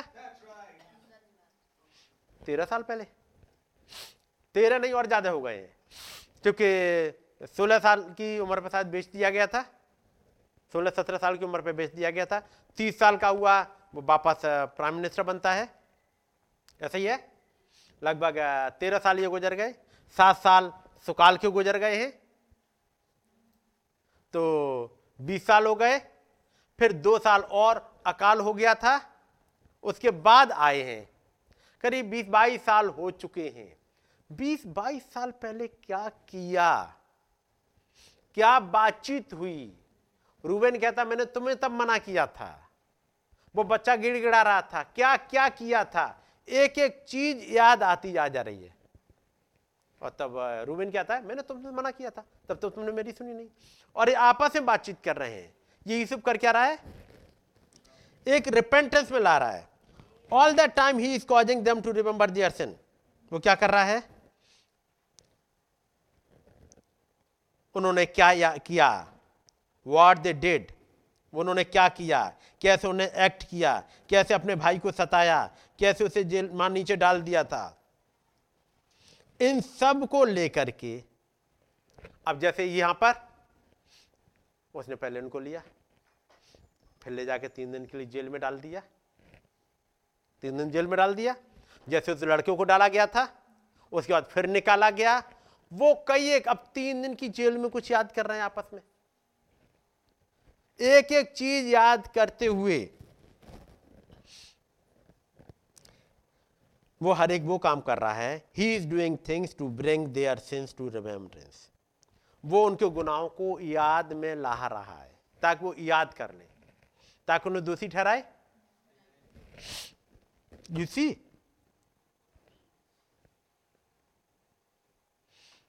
वो एक एक चीज़ को याद दिलाएगा। जब उन्होंने एक बर्थ राइट के अकॉर्डिंग बैठा दिया जैसे जैसे पैदा हुए तो उसके हिसाब से बैठाया उन तमाम घटनाओं को। और he is getting them ready for the day of atonement वो उन्हें तैयार कर रहा था कि एक प्रायश्चित की जगह पर ले आए। याद रखिए, जो कुछ उन इसराइलियों के साथ होता है, वो हमारे साथ होता है। हर एक मैसेज ये याद कौन करा रहा है? जोजफ। जोजफ किसकी तस्वीर है? क्राइस्ट की। उस वचन की जिसे रिजेक्ट किया गया, उसके भाई बंधुओं ने रिजेक्ट किया। ये मैसेज मुझे और आपको एक जगह लेके आएगा। ये बोला गया था, तुमने इसे रिजेक्ट किया, तुमने इसे रिजेक्ट किया, तुमने इसे रिजेक्ट किया। हर बार ये चीज़ें याद दिलाते हुए एक जगह लेके आएगा, आपको दोषी ठहराने के लिए नहीं, बल्कि एक अटोनमेंट पे, ताकि हम उस वचन के साथ एक हो जाएँ। उस सिर के साथ एक हो जाएँ। और वो सिर किसी इंसान ने नहीं ठहराया, खुदा ने ठहराया। यदि खुदा ने इसको सिर बनाया था तो बाकी को उसके साथ जुड़ना पड़ेगा। और यह समय आएगा, यहाँ ये सारे भाई, जो अब तक जुड़ नहीं सकते थे। यदि यूसुफ उनके बीच में बना रहता तो ये कभी नहीं जुड़ते उससे। लेकिन ये घटनाएँ उनको एक साथ जोड़ देंगी। ऐसी तमाम घटनाएँ जो हमारी ज़िंदगी में आती हैं वो एक काम करती हैं कि रिपेंटेंस पर लाती हैं ताकि जोड़ दें उस सिर के साथ में। और तब वो जब वो रोए, चिल्लाए और तब वो कहता है, मैं यूसुफ हूँ और खुदाबंद ने एक उद्देश्य से यहाँ पर रखा है। उसने ये नहीं कहा कि तुम दोषी हो, तुमने मुझे सताया, वो बदला नहीं निकाला। ये वचन हमसे और आपसे बदला नहीं निकाला बल्कि एक अटोनमेंट पर लेके आता है ताकि हम उसके साथ जुड़ पाए। और तब नबी समझाते हैं Christ the mystery of God revealed. Actually ये ऐसे वाले मैसेज हैं इनको पढ़ने के लिए आ, मैं कहूँगा एक लेवल में खुदावंत पहुँचा दे। आप बैठो मेडिटेट कर पाओ। Christ is the mystery of God revealed. का मतलब क्या हुआ? Christ is the mystery of God क्या नहीं? Christ is the mystery of God मसीह भेद है। कौन? मसीह। मसीह क्या है? लोगोश वचन। वचन खुदा का जो भेद था, वो प्रकट हुआ है। मसीह का मतलब यीशु मसीह तक नहीं भरा जाइएगा जैसे पढ़ा Christ is the mystery of God मतलब यीशु मसीह, एक बॉडी तक। तो चीज़ें नहीं पकड़ में आएँगी। बात आती है जीसस क्राइस्ट नहीं है वहाँ? क्राइस्ट वो लोगोस, कभी वो यीशु मसीह के रूप में आता है। कभी वो किसी नबी के पीछे छिप जाता है। कभी बादल में आ जाता है। कभी आके खंभे में दिखता है। कभी बोल में आता स्पोकन वर्ड में आता है। कभी वो मलकी सदे के रूप में चलता हुआ आता है, वो रूप बदलता है, लेकिन ये खुदा का प्रकट किया हुआ रूप है। यदि वो लोगोस उत्पत्ति की किताब क्या है? Logos in written form Bible क्या है? खुदा का वचन लिखित रूप में है या नहीं है? तो उस किताब में जो लोग पाए जाते वो क्या है? खुदा का वचन मैनिफेस्टेड रूप में, इंसानों के रूप में चलता हुआ। बस समझ रहे ना? क्योंकि सातवीं मोहर समझनी है तो ये चीज़ें पकड़ लोगे, चीज़ें समझ में आएँगी। चलेगा। अब मैं आता हूँ थोड़ा। यदि हम उत्पत्ति किताब जो हमने अभी उत्पत्ति में पढ़ा था, अब शायद उस वाले हिस्से पर नहीं आगे पहुँच पाए, लेकिन देखते हैं जब तक टाइम मिलता है। क्या सातवीं मोहर उत्पत्ति में खुली? क्या सातवीं मोहर ने उत्पत्ति का भेद बताया? मैं ऐसे कहूँ। सातवीं मोहर ने क्या उत्पत्ति का भेद बताया? तो उत्पत्ति में क्या भेद बताया? चलेगा मैं चलता हूँ आपके साथ। आपके साथ मैं भी पढ़ता चलता हूँ। इसलिए धीमे पढ़ रहा हूँ। उत्पत्ति की किताब में, उत्पत्ति किताब में पाँच ब्राइड है। And it is the mystery of five brides and Genesis is the mystery from Adam to Joseph उत्पत्ति किताब में है क्या क्या आदम से स्टार्ट होती है, जब ह्यूमन रेस की बात करें, आदम से स्टार्ट होती है और यूसुफ पे खत्म हो जाती है। और इसमें पाँच ब्राइड पहली, हब्बा। दूसरी सारा तीसरी रेबेका चौथी राहेल राहेल राहेल के लिए क्यों? क्योंकि याकूब उसी लाइन में आता है। है ना? और ये राहेल ही थी, जिसको याकूब ने देखा और जिसे नबी ने समझाया, पहली नज़र का प्यार। वो राहेल के साथ ही था। है कि नहीं? वो और किसी टाइप में नहीं मिलेगा। सारा में नहीं मिलेगा। सारा में वो नहीं मिलेगा। रेबेका में नहीं मिलेगा। रेबेका ने देखा उसको, अपने घूंघट को ढांक लिया था। ये अलग हिस्सा है। और जब याकूब को घर से निकाल दिया गया, वो जा रहा है माँ, अपने मामा से मिलने के लिए। माँ से राहिल मिलती है। है कि नहीं? राहिल क्या काम कर रही थी? भेड़ों को चरा रही थी। भेड़ों को चराने काम तो आदमी का होता है। कि नहीं होता है? लेकिन राहिल कर क्या रही थी? भेड़ों को चरा रही थी। एक पास्टर का काम कर रही थी। वो टाइप है एक ब्राइड की। इसका मतलब ये नहीं कि बहनें जाके प्रचार करेंगी, लेकिन एक टाइप है वो ब्राइड की। जब तक याकूब वहाँ नहीं है, वो भेड़ों की चरवाही कर रही है। है कि नहीं? ऐसे ही है जैसे याकूब ने दूर से देखा और उसे प्रेम किया। अगली आसनत आसनत पे कहानी खत्म हो जाती है जो साइलेंस में विदा कर दी जाती है। ये पाँच ब्राइड है। चलिएगा अब इनमें से कुछ कुछ टाइम मिलता है देखते चलते हैं। जेनेसिस या mystery from Adam to Joseph पहली मिस्ट्री के बारे में सुनते चलिएगा आदम और आ, हब्बा के बारे में। पहला पहला भेद जो कि बाइबल हमें यहाँ बताती है क्योंकि मोहर खुली है तो पूर्वजों के फेत पे आना है, पूर्वजों के भेद खुले होंगे। वो लोगोस जो इन पूर्वजों में चल रहा था। क्या वही लोगोस इस युग में भाई ब्रानम के पीछे चला? तो फिर क्या वही लोगोस उन जो पैट्रिक थे, यानी पितर, उनके अंदर नहीं चल रहा होगा? पहले पे आते हैं। द फ़र्स्ट फ़र्स्ट मिस्ट्री, पहला भेद, जो बाइबल यहाँ पे बताती है। आदम, जो कि मसीह की तस्वीर है। आदम, जो मसीह की तस्वीर है। है या नहीं? अब कैसे कैसे है? वो बाईसेक्स नहीं आया। आदम, बोले गए बचन के द्वारा पैदा हुआ।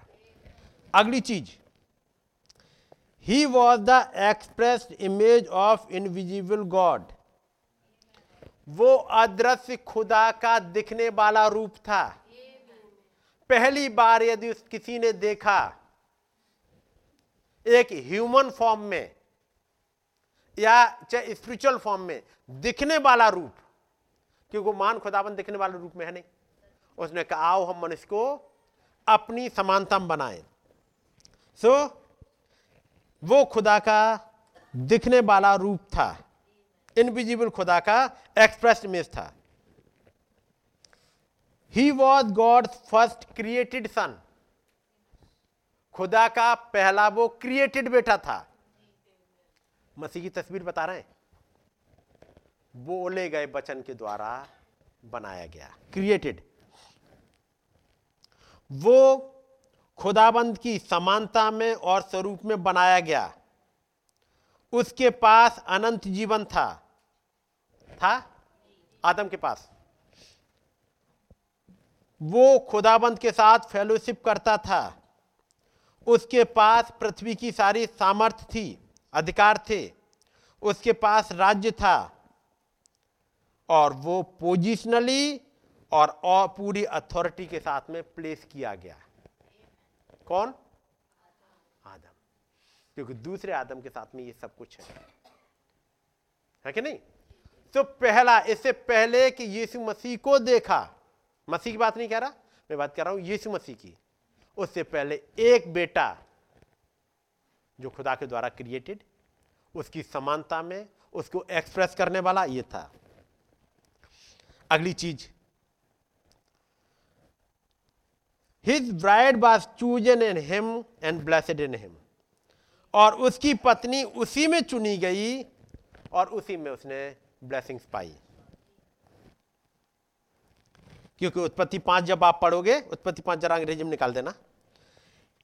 In the day when God created them male and female created he them and God blessed them and call their name Adam जिस दिन खुदाबंद ने उनको रचा, उसने नर और नारी करके बनाया और खुदाबंद ने उनको ब्लेस किया और उनकी सृष्टि के दिन उनका नाम आदम रखा। ऐसा नहीं था आदम को पहले क्रिएट कर दिया और हब्बा को बाद में क्रिएट करा। हब्बा को उसी के अंदर साथ ही साथ क्रिएट कर दिया। Not Adam and Eve Adam आदम और हब्बा नहीं, आदम। हब्बा चुनी गई थी। और जब पॉलुस ने इस बात को देखा तो पॉलुस ने कहा you were chosen in Christ before the foundation of the world आप मसीह में जगत की उत्पत्ति से पहले उसके साथ चुने गए हो। जैसे हब्बा चुनी गई थी, आप भी वैसे ही चुने गए हो। And you we are blessed with all spiritual blessing in heavenly places in Christ और मसीह में आप उसी के साथ स्वर्गीय स्थानों में बैठाए गए हो उन तमाम ब्लेसिंग के साथ में। And you are predestinated unto the adoption of children by Jesus Christ और यीशु मसीह के द्वारा आप अडॉप्ट किए गए हो, पहले से ठहराए गए हो अडोप्शन के लिए। अब इलेक्शन को देखें। खुदाबंद ने आदम को सुला दिया ताकि उसकी पत्नी को उसमें से निकाल सके। खुदाबंद ने चाहता तो उसको अलग से बना सकता था। मेल और फीमेल अलग करके बना सकता था, लेकिन उसने एक साथ ही बनाया उसी में। वो एक उद्देश्य के लिए ऐसा कर रहे थे। और उद्देश्य क्या था?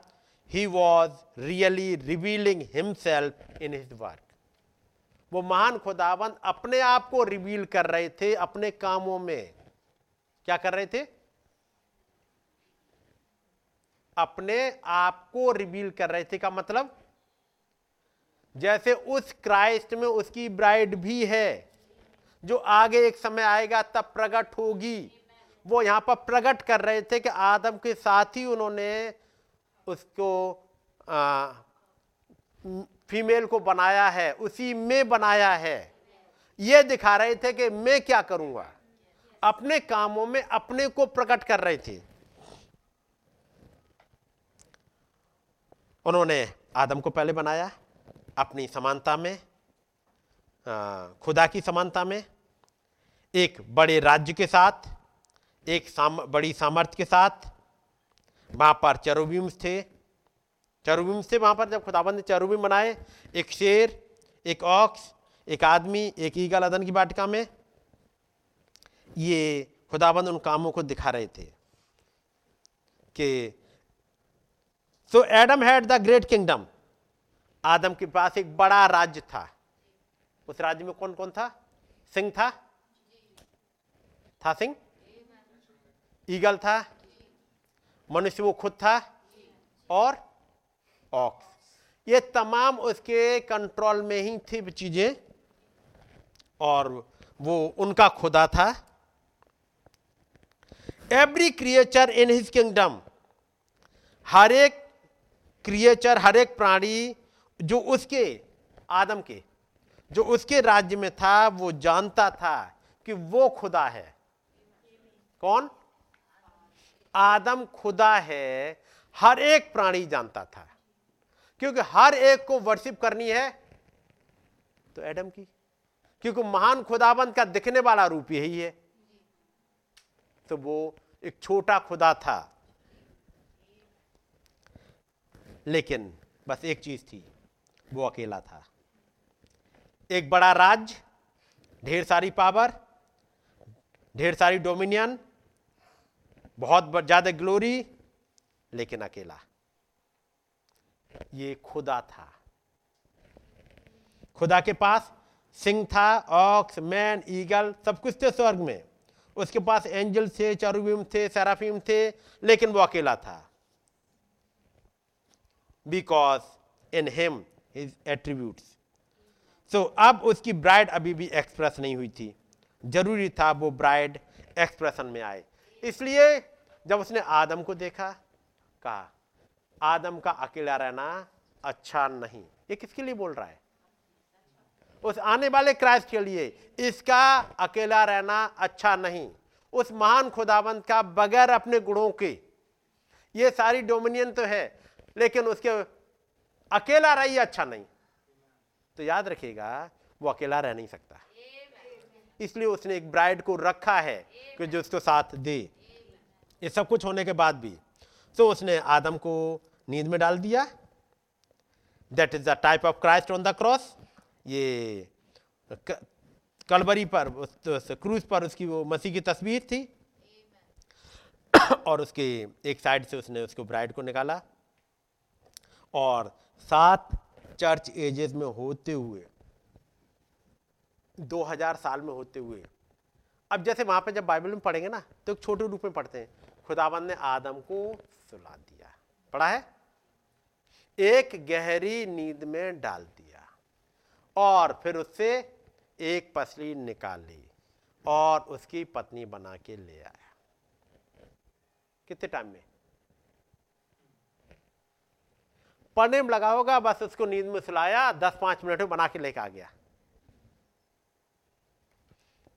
खुदा का टाइम देखे ना तो खुदा का एक दिन हमारे हज़ार साल गुजर जाते हैं। कि नहीं? तो जब खुदाबंद ने लिया, उसको सुलाया, पसली निकाली, खट से बन के आ गए। ऐसा नहीं हो गया। एक टाइम है कितना साल लग गया होगा? एक साल खुदा को बनाने में?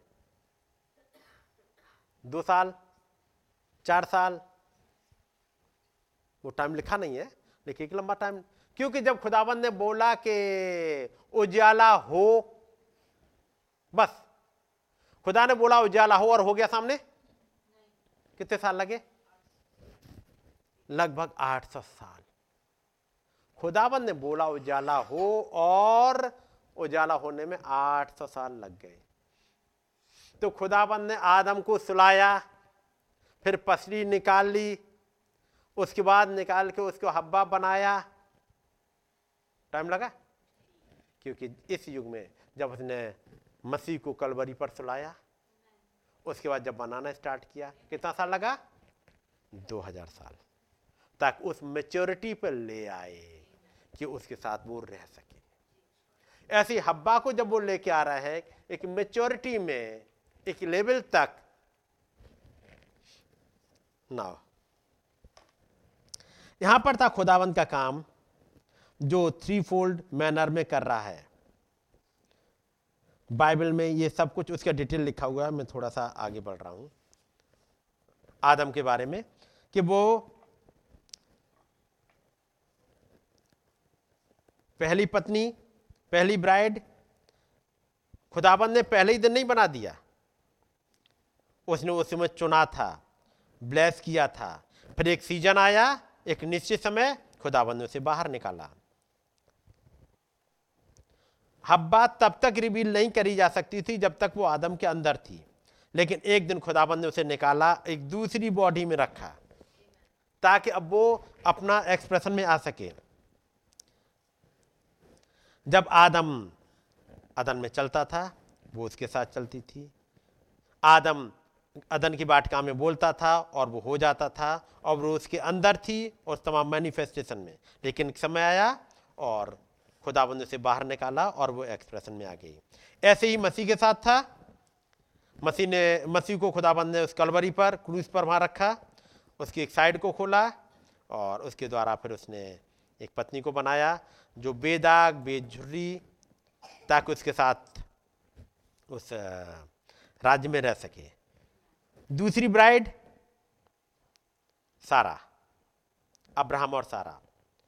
सारा एंड अब्राहम। अब वहाँ पे भी एक लिखा अलग, जो हमने अभी पढ़ा था मत्ती चौबीस में। वो दृष्टांतों में बातें करता था। अब दृष्टांतों में बात अगली क्या करी थी? जैसा नू के दिनों में हुआ था।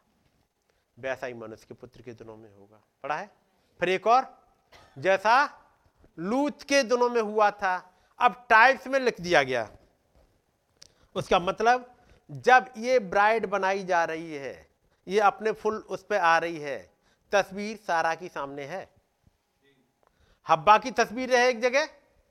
यहाँ पर जब ये ब्राइड जिसका कि रैप्चर होना है, जिसका बॉडी चेंज होना है, जब माँ इसकी तस्वीर आ रही है, माँ उसको सारा को रखा। जब वो सदोम के दिनों में रह रहे थे, वहाँ पर एक मनुष्य का पुत्र सरीखा आया। वहाँ पर मनुष्य के पुत्र ने अपने आप को रिवील करा। और कैसे वो चेंज हुई? अपनी जवानी में आ गई, ताकि उस प्रॉमिशन को जाके प्राप्त कर सके। जब सदोम जैसा समय चल रहा था और अन्य जाति दुनिया आग से बर्बाद कर दी गई थी। ये दूसरा भेद था। अब दूसरे भेद पर मैं आ रहा हूँ वापस। जो पढ़ा था हमने, उत्पत्ति में आ जाइए भाई। अठारह अध्याय उसकी चौदहवीं आयत। फिर अभी तीसरे वाले पर नहीं जा रहा है, मैं दूसरे वाले पर ही पढ़ूँगा कुछ।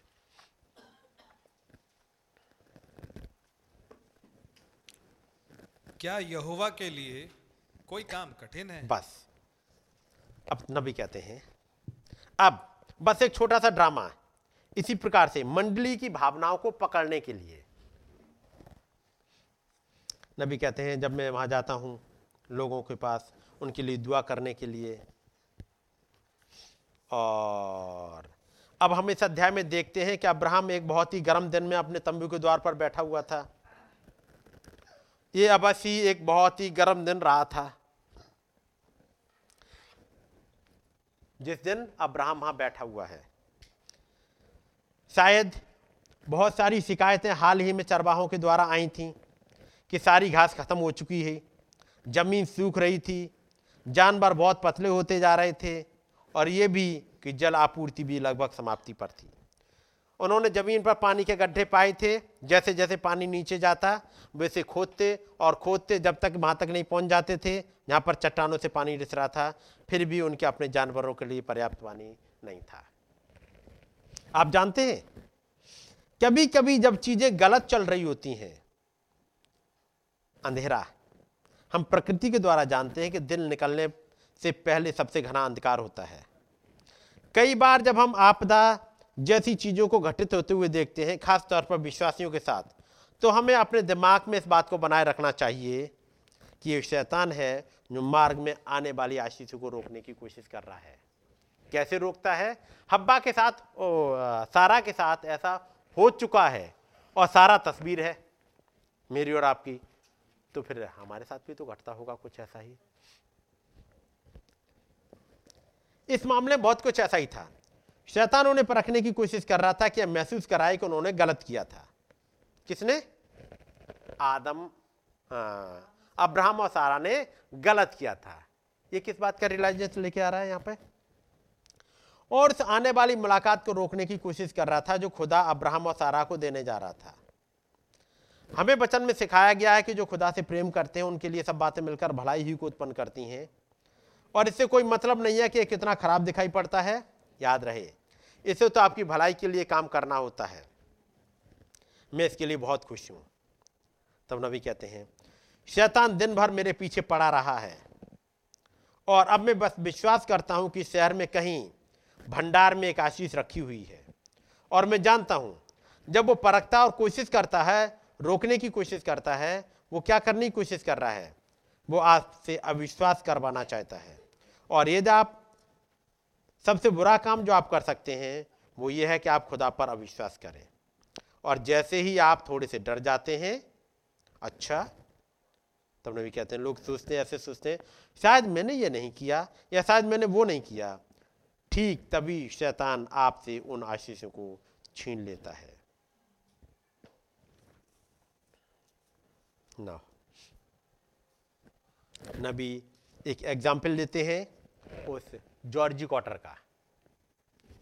जॉर्जी कॉटर का पूरा एग्ज़ाम्पल ले करके चलते आते हैं, कैसे खुदाबंद ने बताया उस बच्ची के लिए। और फिर कैसे वो खुदाबंद ने दर्शन दिखाया, जॉर्जी के पास जाते हैं और जॉर्जी चंगी हो जाती है। जब उसके पिता नहीं आए थे, उन्होंने कह दिया कि मैं घर पर नहीं रहूँगा, जब वो प्रचारक आएगा, माँ ने कह दिया कि उस वो एक ढोंगी आ गया है, उसने मेरी बेटी को ऐसा ज़्यादा उत्साहित कर दिया है और वो बेचारी रोती रहती है। और उसके बाद वो जॉर्जी कॉटर चंगी हो गई है।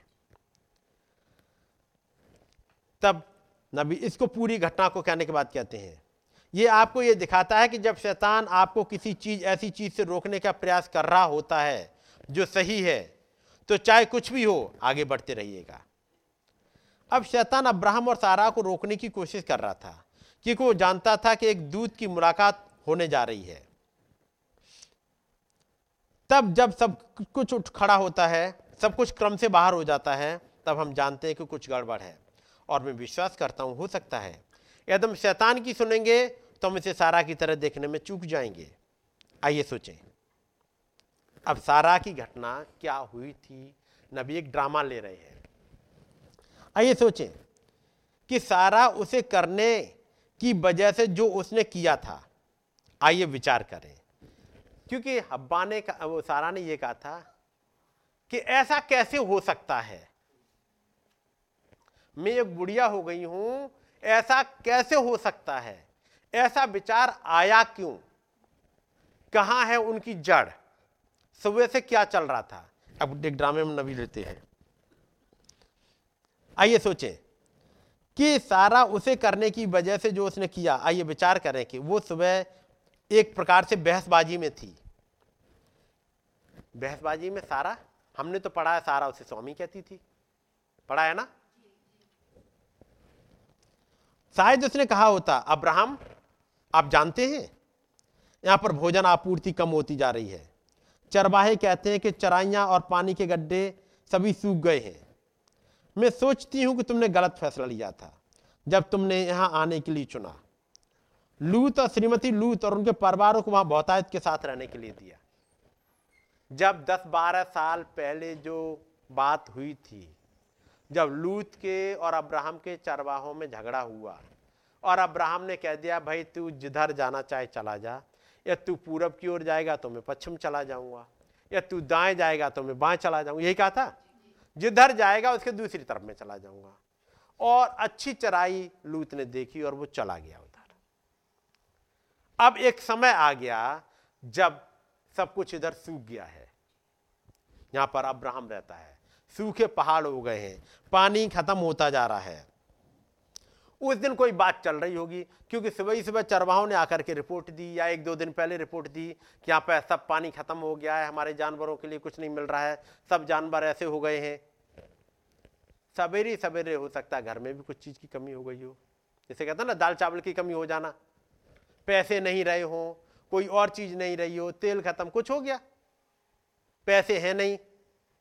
तो इसी बात को लेकर के जब झगड़ा चला है, बहसबाजी चली है तो फिर हब्बा ने कहा, मैं सोचती हूँ तुमने गलत फैसला लिया है। क्यों? मालूम है कुछ दिनों पहले की बात है, जब मैं शहर में गई थी, श्रीमती लूत उन सबसे सुंदर वस्त्रों को पहने हुए थी, जिसे मैंने कभी देखा। वहाँ पर मिस्र की शैली पर निर्मित बना हुआ था, वो मिस्र के कपड़े बहुत फ़ेमस हुआ करते थे, और लूत वही पहने हुए थी। मालूम है क्यों? वहाँ पर ऊंटों ऊंटों का एक झुंड गुजरा था और उसे नई स्टाइल के कपड़े मिल गए थे। अब यहाँ पर तो वो कारमा और पोशाक और नई नई चीज़ें तो यहाँ तो कुछ आती नहीं है। यहाँ तो ना जमाटो, ना टम, वो क्या क्या आते हैं? वो सप्लायर्स और वो सब कुछ, यहाँ तो कुछ आता ही नहीं है। ऐसे बिल्कुल ऐसे भीड़ वाली जगह में रह वहाँ सब कुछ आता है, वहाँ बड़े बड़े कारवा चलते रहते हैं, गुजरते हैं, वहाँ और उमरा के पास से। यहाँ तो कुछ नहीं होता है। नबी कहते हैं, यदि, परंतु यदि वो सब ये जानती होती कि उस झुंड कारवा से बढ़कर वहाँ कुछ और आ रहा था उस दिन, उस मार्ग से यहोवा की सेना आ रही थी।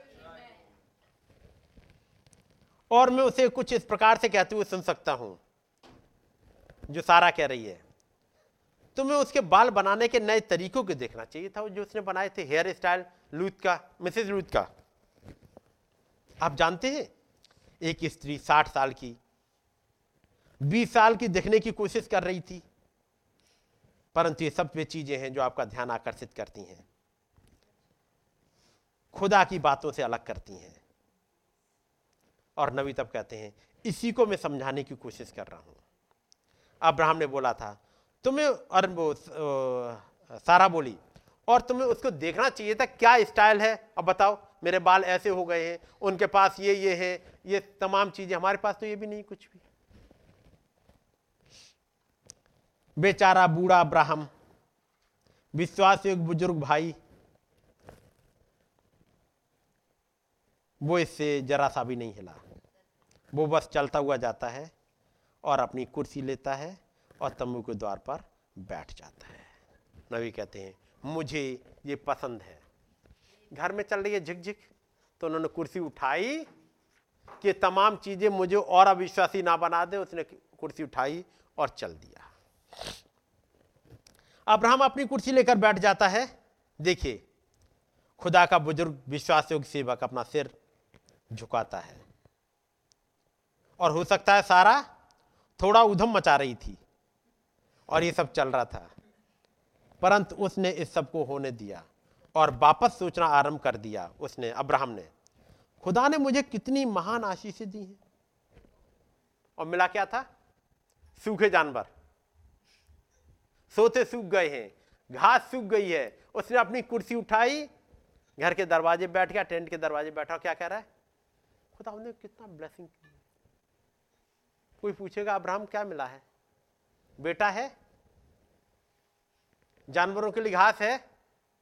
वाइफ के लिए अच्छे कपड़े हैं? ये कुछ नहीं है, लेकिन वो कुछ और देख रहा है। इसे कहते वो अनसीन में देख रहा है। और वो कह रहा है, खुदा ने मुझे कितनी ब्लेसिंग दी है? आप जानते हैं, खुदा के पुत्र, खुदा की आत्मा के चलाई चलते हैं। क्या आप विश्वास करते हैं?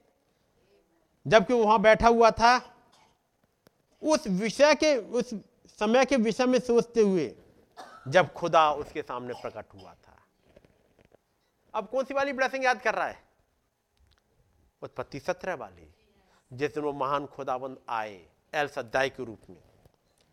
जब खुदा उसके सामने प्रकट हुआ, सर्वशक्तिमान एल सद्दाई, एक गोद, एक स्त्री की छाती सामर्थ देने वाले के नाम में यानी एल सद्दाई के नाम में वो महान खुदाबंद आकर के उपस्थित हुआ और उसे कहा, अब्राहम, मैं छातियों वाला खुदा हूँ। बस मेरी प्रतिज्ञा को थाम ले और मुझमें से अपनी सामर्थ को पी ले। और वो एक ऐसे बच्चे के समान है जो माँ की गोद में लेटा हुआ था। और जबकि वो उम्र दराज संत वहाँ पर अपना सिर झुकाए हुए बैठा हुआ था, निसंदेह प्रार्थना कर रहा है। कैसे वाले हालात में? जबकि हो सकता है सारा थोड़ा उधम मचा रही थी, क्योंकि वो उन चीज़ों को देखी थी। उसने मिसेज लूथ को देखा था, लेकिन अब्राहम उन ब्लेसिंग की तरफ़ देख रहा है। और जब वो उम्र दराज संत वहाँ पर अपना सिर झुकाए हुए बैठा हुआ था, निसंदेह प्रार्थना कर रहा था, तब ये हुआ, उसने अपना सिर उठाया और उसने तीन पुरुषों को तंबू की ओर आते हुए देखा। ओ, वो तुरंत ही उछल पड़ा। अवश्य ये आत्मा होगा जिसने कहा होगा उनके पास जा। आप जानते हैं? आत्मा से भरे हुए लोगों के विषय में कुछ बात होती है जो खुदा की उपस्थिति को पहचान लेते हैं। मैं नहीं जानता हूँ कि ऐसा क्यों होता है, परंतु अवश्य ही उनके अंदर कुछ होता है जो उन्हें खुदा की आत्मा से जोड़ देता है और वो पहचान गया, है ना? अब्राहम उनसे मुलाकात करने गया। उनसे कहा अंदर आइए, बैठिएगा और उनके पाँव धोने के लिए मैं आपके लिए पानी लेके आता हूँ, रोटी लेकर के आता हूँ। ओह, जब उसने उन्हें वहाँ बैठाया, वो किसी और मनुष्य भिन्न दिखाई नहीं पड़ रहे थे, क्योंकि वे वस्त्र पहने हुए थे, उनके वस्त्रों पर धूल लगी हुई थी। वे किसी दूसरे देश से आए थे, शायद उनके पैरों में धूल लग गई थी, उनके कपड़े गंदे से थे। परंतु अब्राहम जानता था, वहाँ अंदर कुछ ऐसा वास्तविक चीज़ थी आत्मा ने इसका ऐलान किया था। वो सारे समय स्वयं को एक आत्मिक वातावरण में रखता था, ताकि वो सारे समय सही और गलत को पहचान सके। फिर उसने दौड़ के गया और उनके लिए खाना बनाया खाना बनवाया। तब नबी कहते हैं,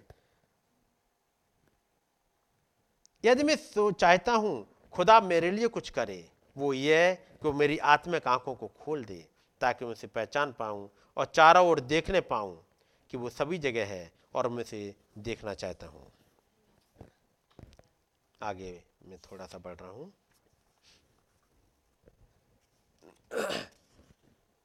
अब देखिएगा, यहाँ पर ये सारा, आइए एक मिनट के लिए उस पर ध्यान दें, सारा पर। वो वहाँ पीछे बैठी हुई थी। मैं आश्चर्य करती हूँ और वो कह रही थी मैं आश्चर्य करती हूँ कि मेरा पति कितनी सारी हट धर्मता को मान सकता है। वो वहाँ पर बैठा हुआ है। आप जानते हैं? अब्राहम बस दिलचस्प ले रहा था। यानी उन दूतों की बात को सुनकर इंजॉय कर रहा था और सारा यहाँ अंदर बैठी हुई। हो सकता है वो मक्खियों को भगा रहा हो, और पंखा हिला रहा हो। मैं देखता हूँ दूत अपनी कुर्सी लेता है, उसकी ओर झुक जाता है। उसकी पीठ तंबू की ओर होती है और सारा तंबू के अंदर से सुन रही थी। आप जानते कृपया कान लगाकर, आप जानते तंबू में से सुन रही थी। कारण, उस समय वो एक तरह से बड़ी खराब मूड में थी, खराब मनोदशा में थी। आप चीज़ों को देख नहीं पाते हैं जब आप उसी प्रकार की मनोदशा के साथ कलीसिया में आते हैं। वो खुदा आया हुआ, उनके बीच में, उनके घर में बैठ के खाना खा रहा है।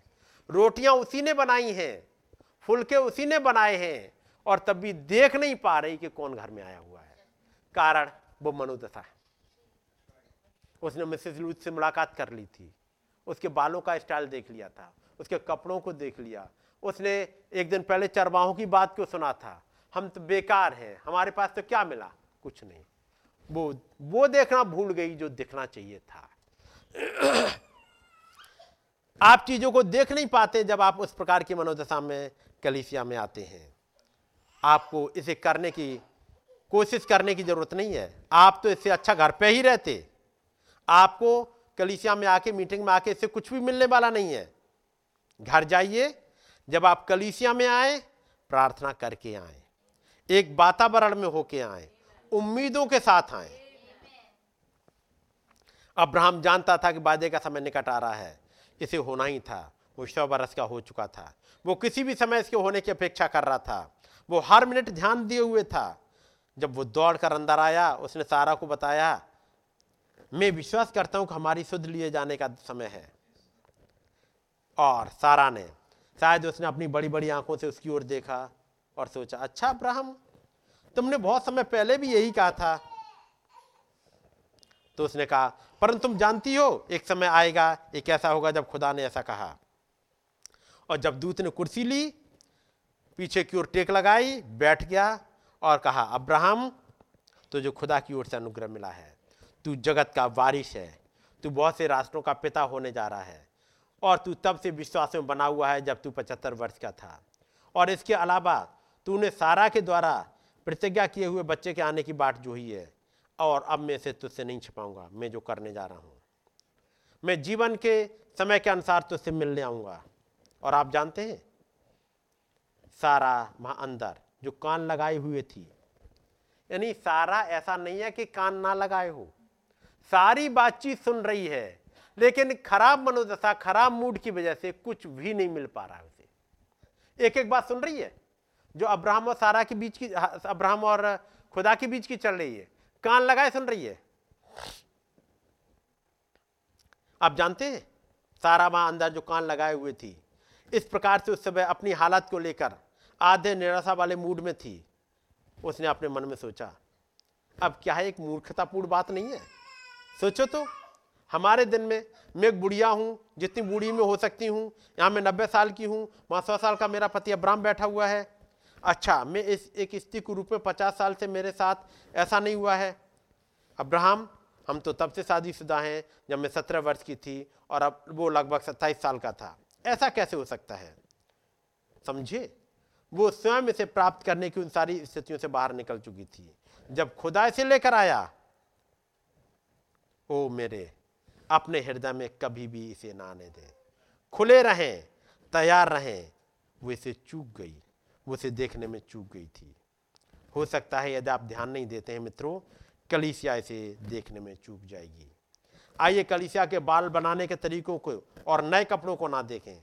आइए पवित्र आत्मा के अलौकिक रूप में आते और कुछ चीज़ों को ऊपर उठते हुए देखें।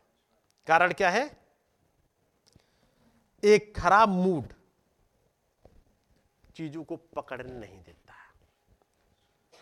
खुदा खुद उतर आए। उसकी पूरी सेवा कर ली खिला पिला दिया, खुद बनाया, मेहनत कर ली। उसके बाद भी एक खराब मूड बिगाड़ दिया चीज़ों को। इसलिए नबी कहते हैं, अब्राहम हमेशा जब देखा घर में कुछ झिकझिक हुई, उसने अपनी कुर्सी उठाई, बाहर जाके बैठ गया। और याद कर रहा है, खुदावंद आपने कितनी ज़्यादा ब्लेसिंग दी है। कोई ब्लेसिंग दिख रही थी? नहीं दिख रही थी। लेकिन एक इसको, एक सही मूड में है, खुदाबंद ने उससे मुलाकात कर ली, खुद दिख गया लेकिन उसकी वजह से खुदाबंद ने इस पर दया करी। तो एक तो ये याद रखिएगा, जब आप एक अच्छी मनोदशा में आते हैं, खुदाबंद से कुछ पाके जाते हैं, उसके काम करने के तरीकों को देखने पाते हैं। यहाँ पर आगे खुदाबंद दया करेंगे और उसके ऊपर भी चीज़ों को खोलेंगे तब वो समझने पाएगी लेकिन वो एक पॉइंट को नवी लेते हैं, यहाँ पर और कहते हैं, क्या खुदा के लिए कुछ भी कठिन है? क्या यहोवा के लिए कोई काम कठिन है? नहीं। अगली चीज़, नियत समय में मैं तेरे पास फिर आऊँगा। ये प्रॉमिस है, जब भी आपका अपॉइंटेड टाइम आएगा, वो खुदाबंद विज़िट करेंगे। और जब वो खुदाबंद विज़िट कर रहे होते हैं, याद रखिए, ये वो समय होता है जब सब हालात खराब होते हैं। घर के हालात खराब होंगे, एक दिन पहले चरवाहे आके ऐसी रिपोर्ट देंगे। जब खुदाबंद यानी यूसुफ, अपने भाइयों से विज़िट करने जा रहा है, अकाल पड़ा हुआ है। लेकिन खुदाबंद अपनी ब्लेसिंग से छिपे हुए रूप में लेके आते हैं। खुदाबंद दया करे कि मैं और आप समझ पाए कि खुदाबंद हमसे विज़िट करने के लिए और एक निश्चित समय पर मिलने के लिए उनका वायदा किया हुआ है। तभी हमने केवल दो ही ब्राइड के टाइप देखी थी। खुदाबंद चार नेक्स्ट टाइम में आगे और देखेंगे। आइए हम लोग दुआ करेंगे। खुदाबंद प्रभु यीशु मसीह, आप महान अनुग्रहकारी हैं।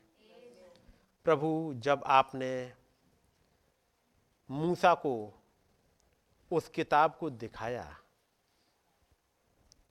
कुछ बातें थीं जिसको लिखने के लिए आपने मना नहीं किया। और मूसा ने उत्पत्ति लिख दी। मूसा ने आदम और हब्बा के बारे में लिख दिया। मूसा ने अब्राहम और सारा के विषय में लिख दिया। मूसा ने इजहाक और रिबेका के बारे में लिख दिया। उसने याकूब और राहल की हर एक घटना को लिख दिया। उसने यूसुफ और आसनत की घटना को लिख दिया। और हमारे भेद, हमारी साथ ही मोहर वहाँ छिपा दी। प्रभु, आपका नाम मुबारक हो। जब आप आदम और हब्बा से विज़िट करने आए, जब आप अब्राहम और सारा से विज़िट करने आए, प्रभु उन घटनाओं को लिखवा दिया कि कैसे जब आप अब्राहम और सारा के पास आए, एक ह्यूमन फ्लैश में आपने वहाँ लिखवाया, क्योंकि एक समय आएगा, फिर से आप एक ह्यूमन फ्लैश में आएँगे। इस युग की सारा से मिलने के लिए प्रभु आपका नाम मुबारक हो कि आप उतर आए।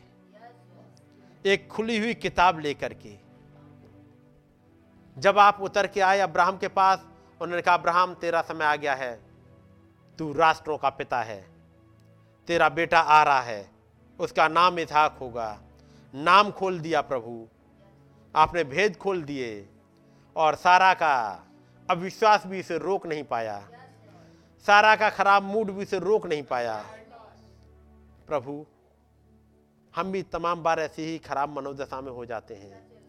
जब दुनिया के हालात में फंसते हैं और समझ नहीं पाते हैं प्रभु, लेकिन आपका धन्यवाद हो। कि हमारा अविश्वास भी रोक नहीं पाता आपके नाम को धन्य कहते हैं। क्योंकि आपने तस्वीरों में, आपने उत्पत्ति में लिखवा दिया हमारी ही हालात को। और हमें इनकरेज करने के लिए आपने सेवकाइयाँ दी कि हम समझ पाए। प्रभु दया करिएगा। प्रभु, ये निश्चित है कि एक निश्चित समय पर आप विज़िट करते हैं। जो ब्लेसिंग आपने रखी हैं, वो आप पहुँचा देते हैं। आपका नाम मुबारक हो प्रभु। और हम उन्हीं पर टिके हुए हैं कि हमारे मनोदशा, हमारा अविश्वास आपके काम को नहीं रोक पाएगा। प्रभु, अपने उस रैप्चरिंग फ़ेज़ को बहुत ऐसे उड़ेल दीजिएगा। प्रभु, इस छोटे से झुंड के साथ होइएगा। अपने उन तमाम बच्चों के साथ जो दुनिया में पाए जाते हैं, अपनी दया और अपने अनुग्रह बनाए रखें। प्रभु यीशु मसीह के नाम में, आमेन। अय हमारे पिता। आप जो आसमान में हैं, आपका नाम पाक माना जाए, आपकी बादशाहत आए आपकी मर्ज़ी जैसे आसमान में पूरी होती है, इस ज़मीन पर भी हो। हमारी रोज़ की रोटी आज हमें बख्श दें। और जिस प्रकार से हम अपने कसर वालों को माफ़ करते हैं, हमारे कसरों को माफ़ करें। हमें आजमाइश ना पड़ने दें, बल्कि बुराई से बचाएँ। क्योंकि बादशाहत कुदरत और जलाल हमेशा आपका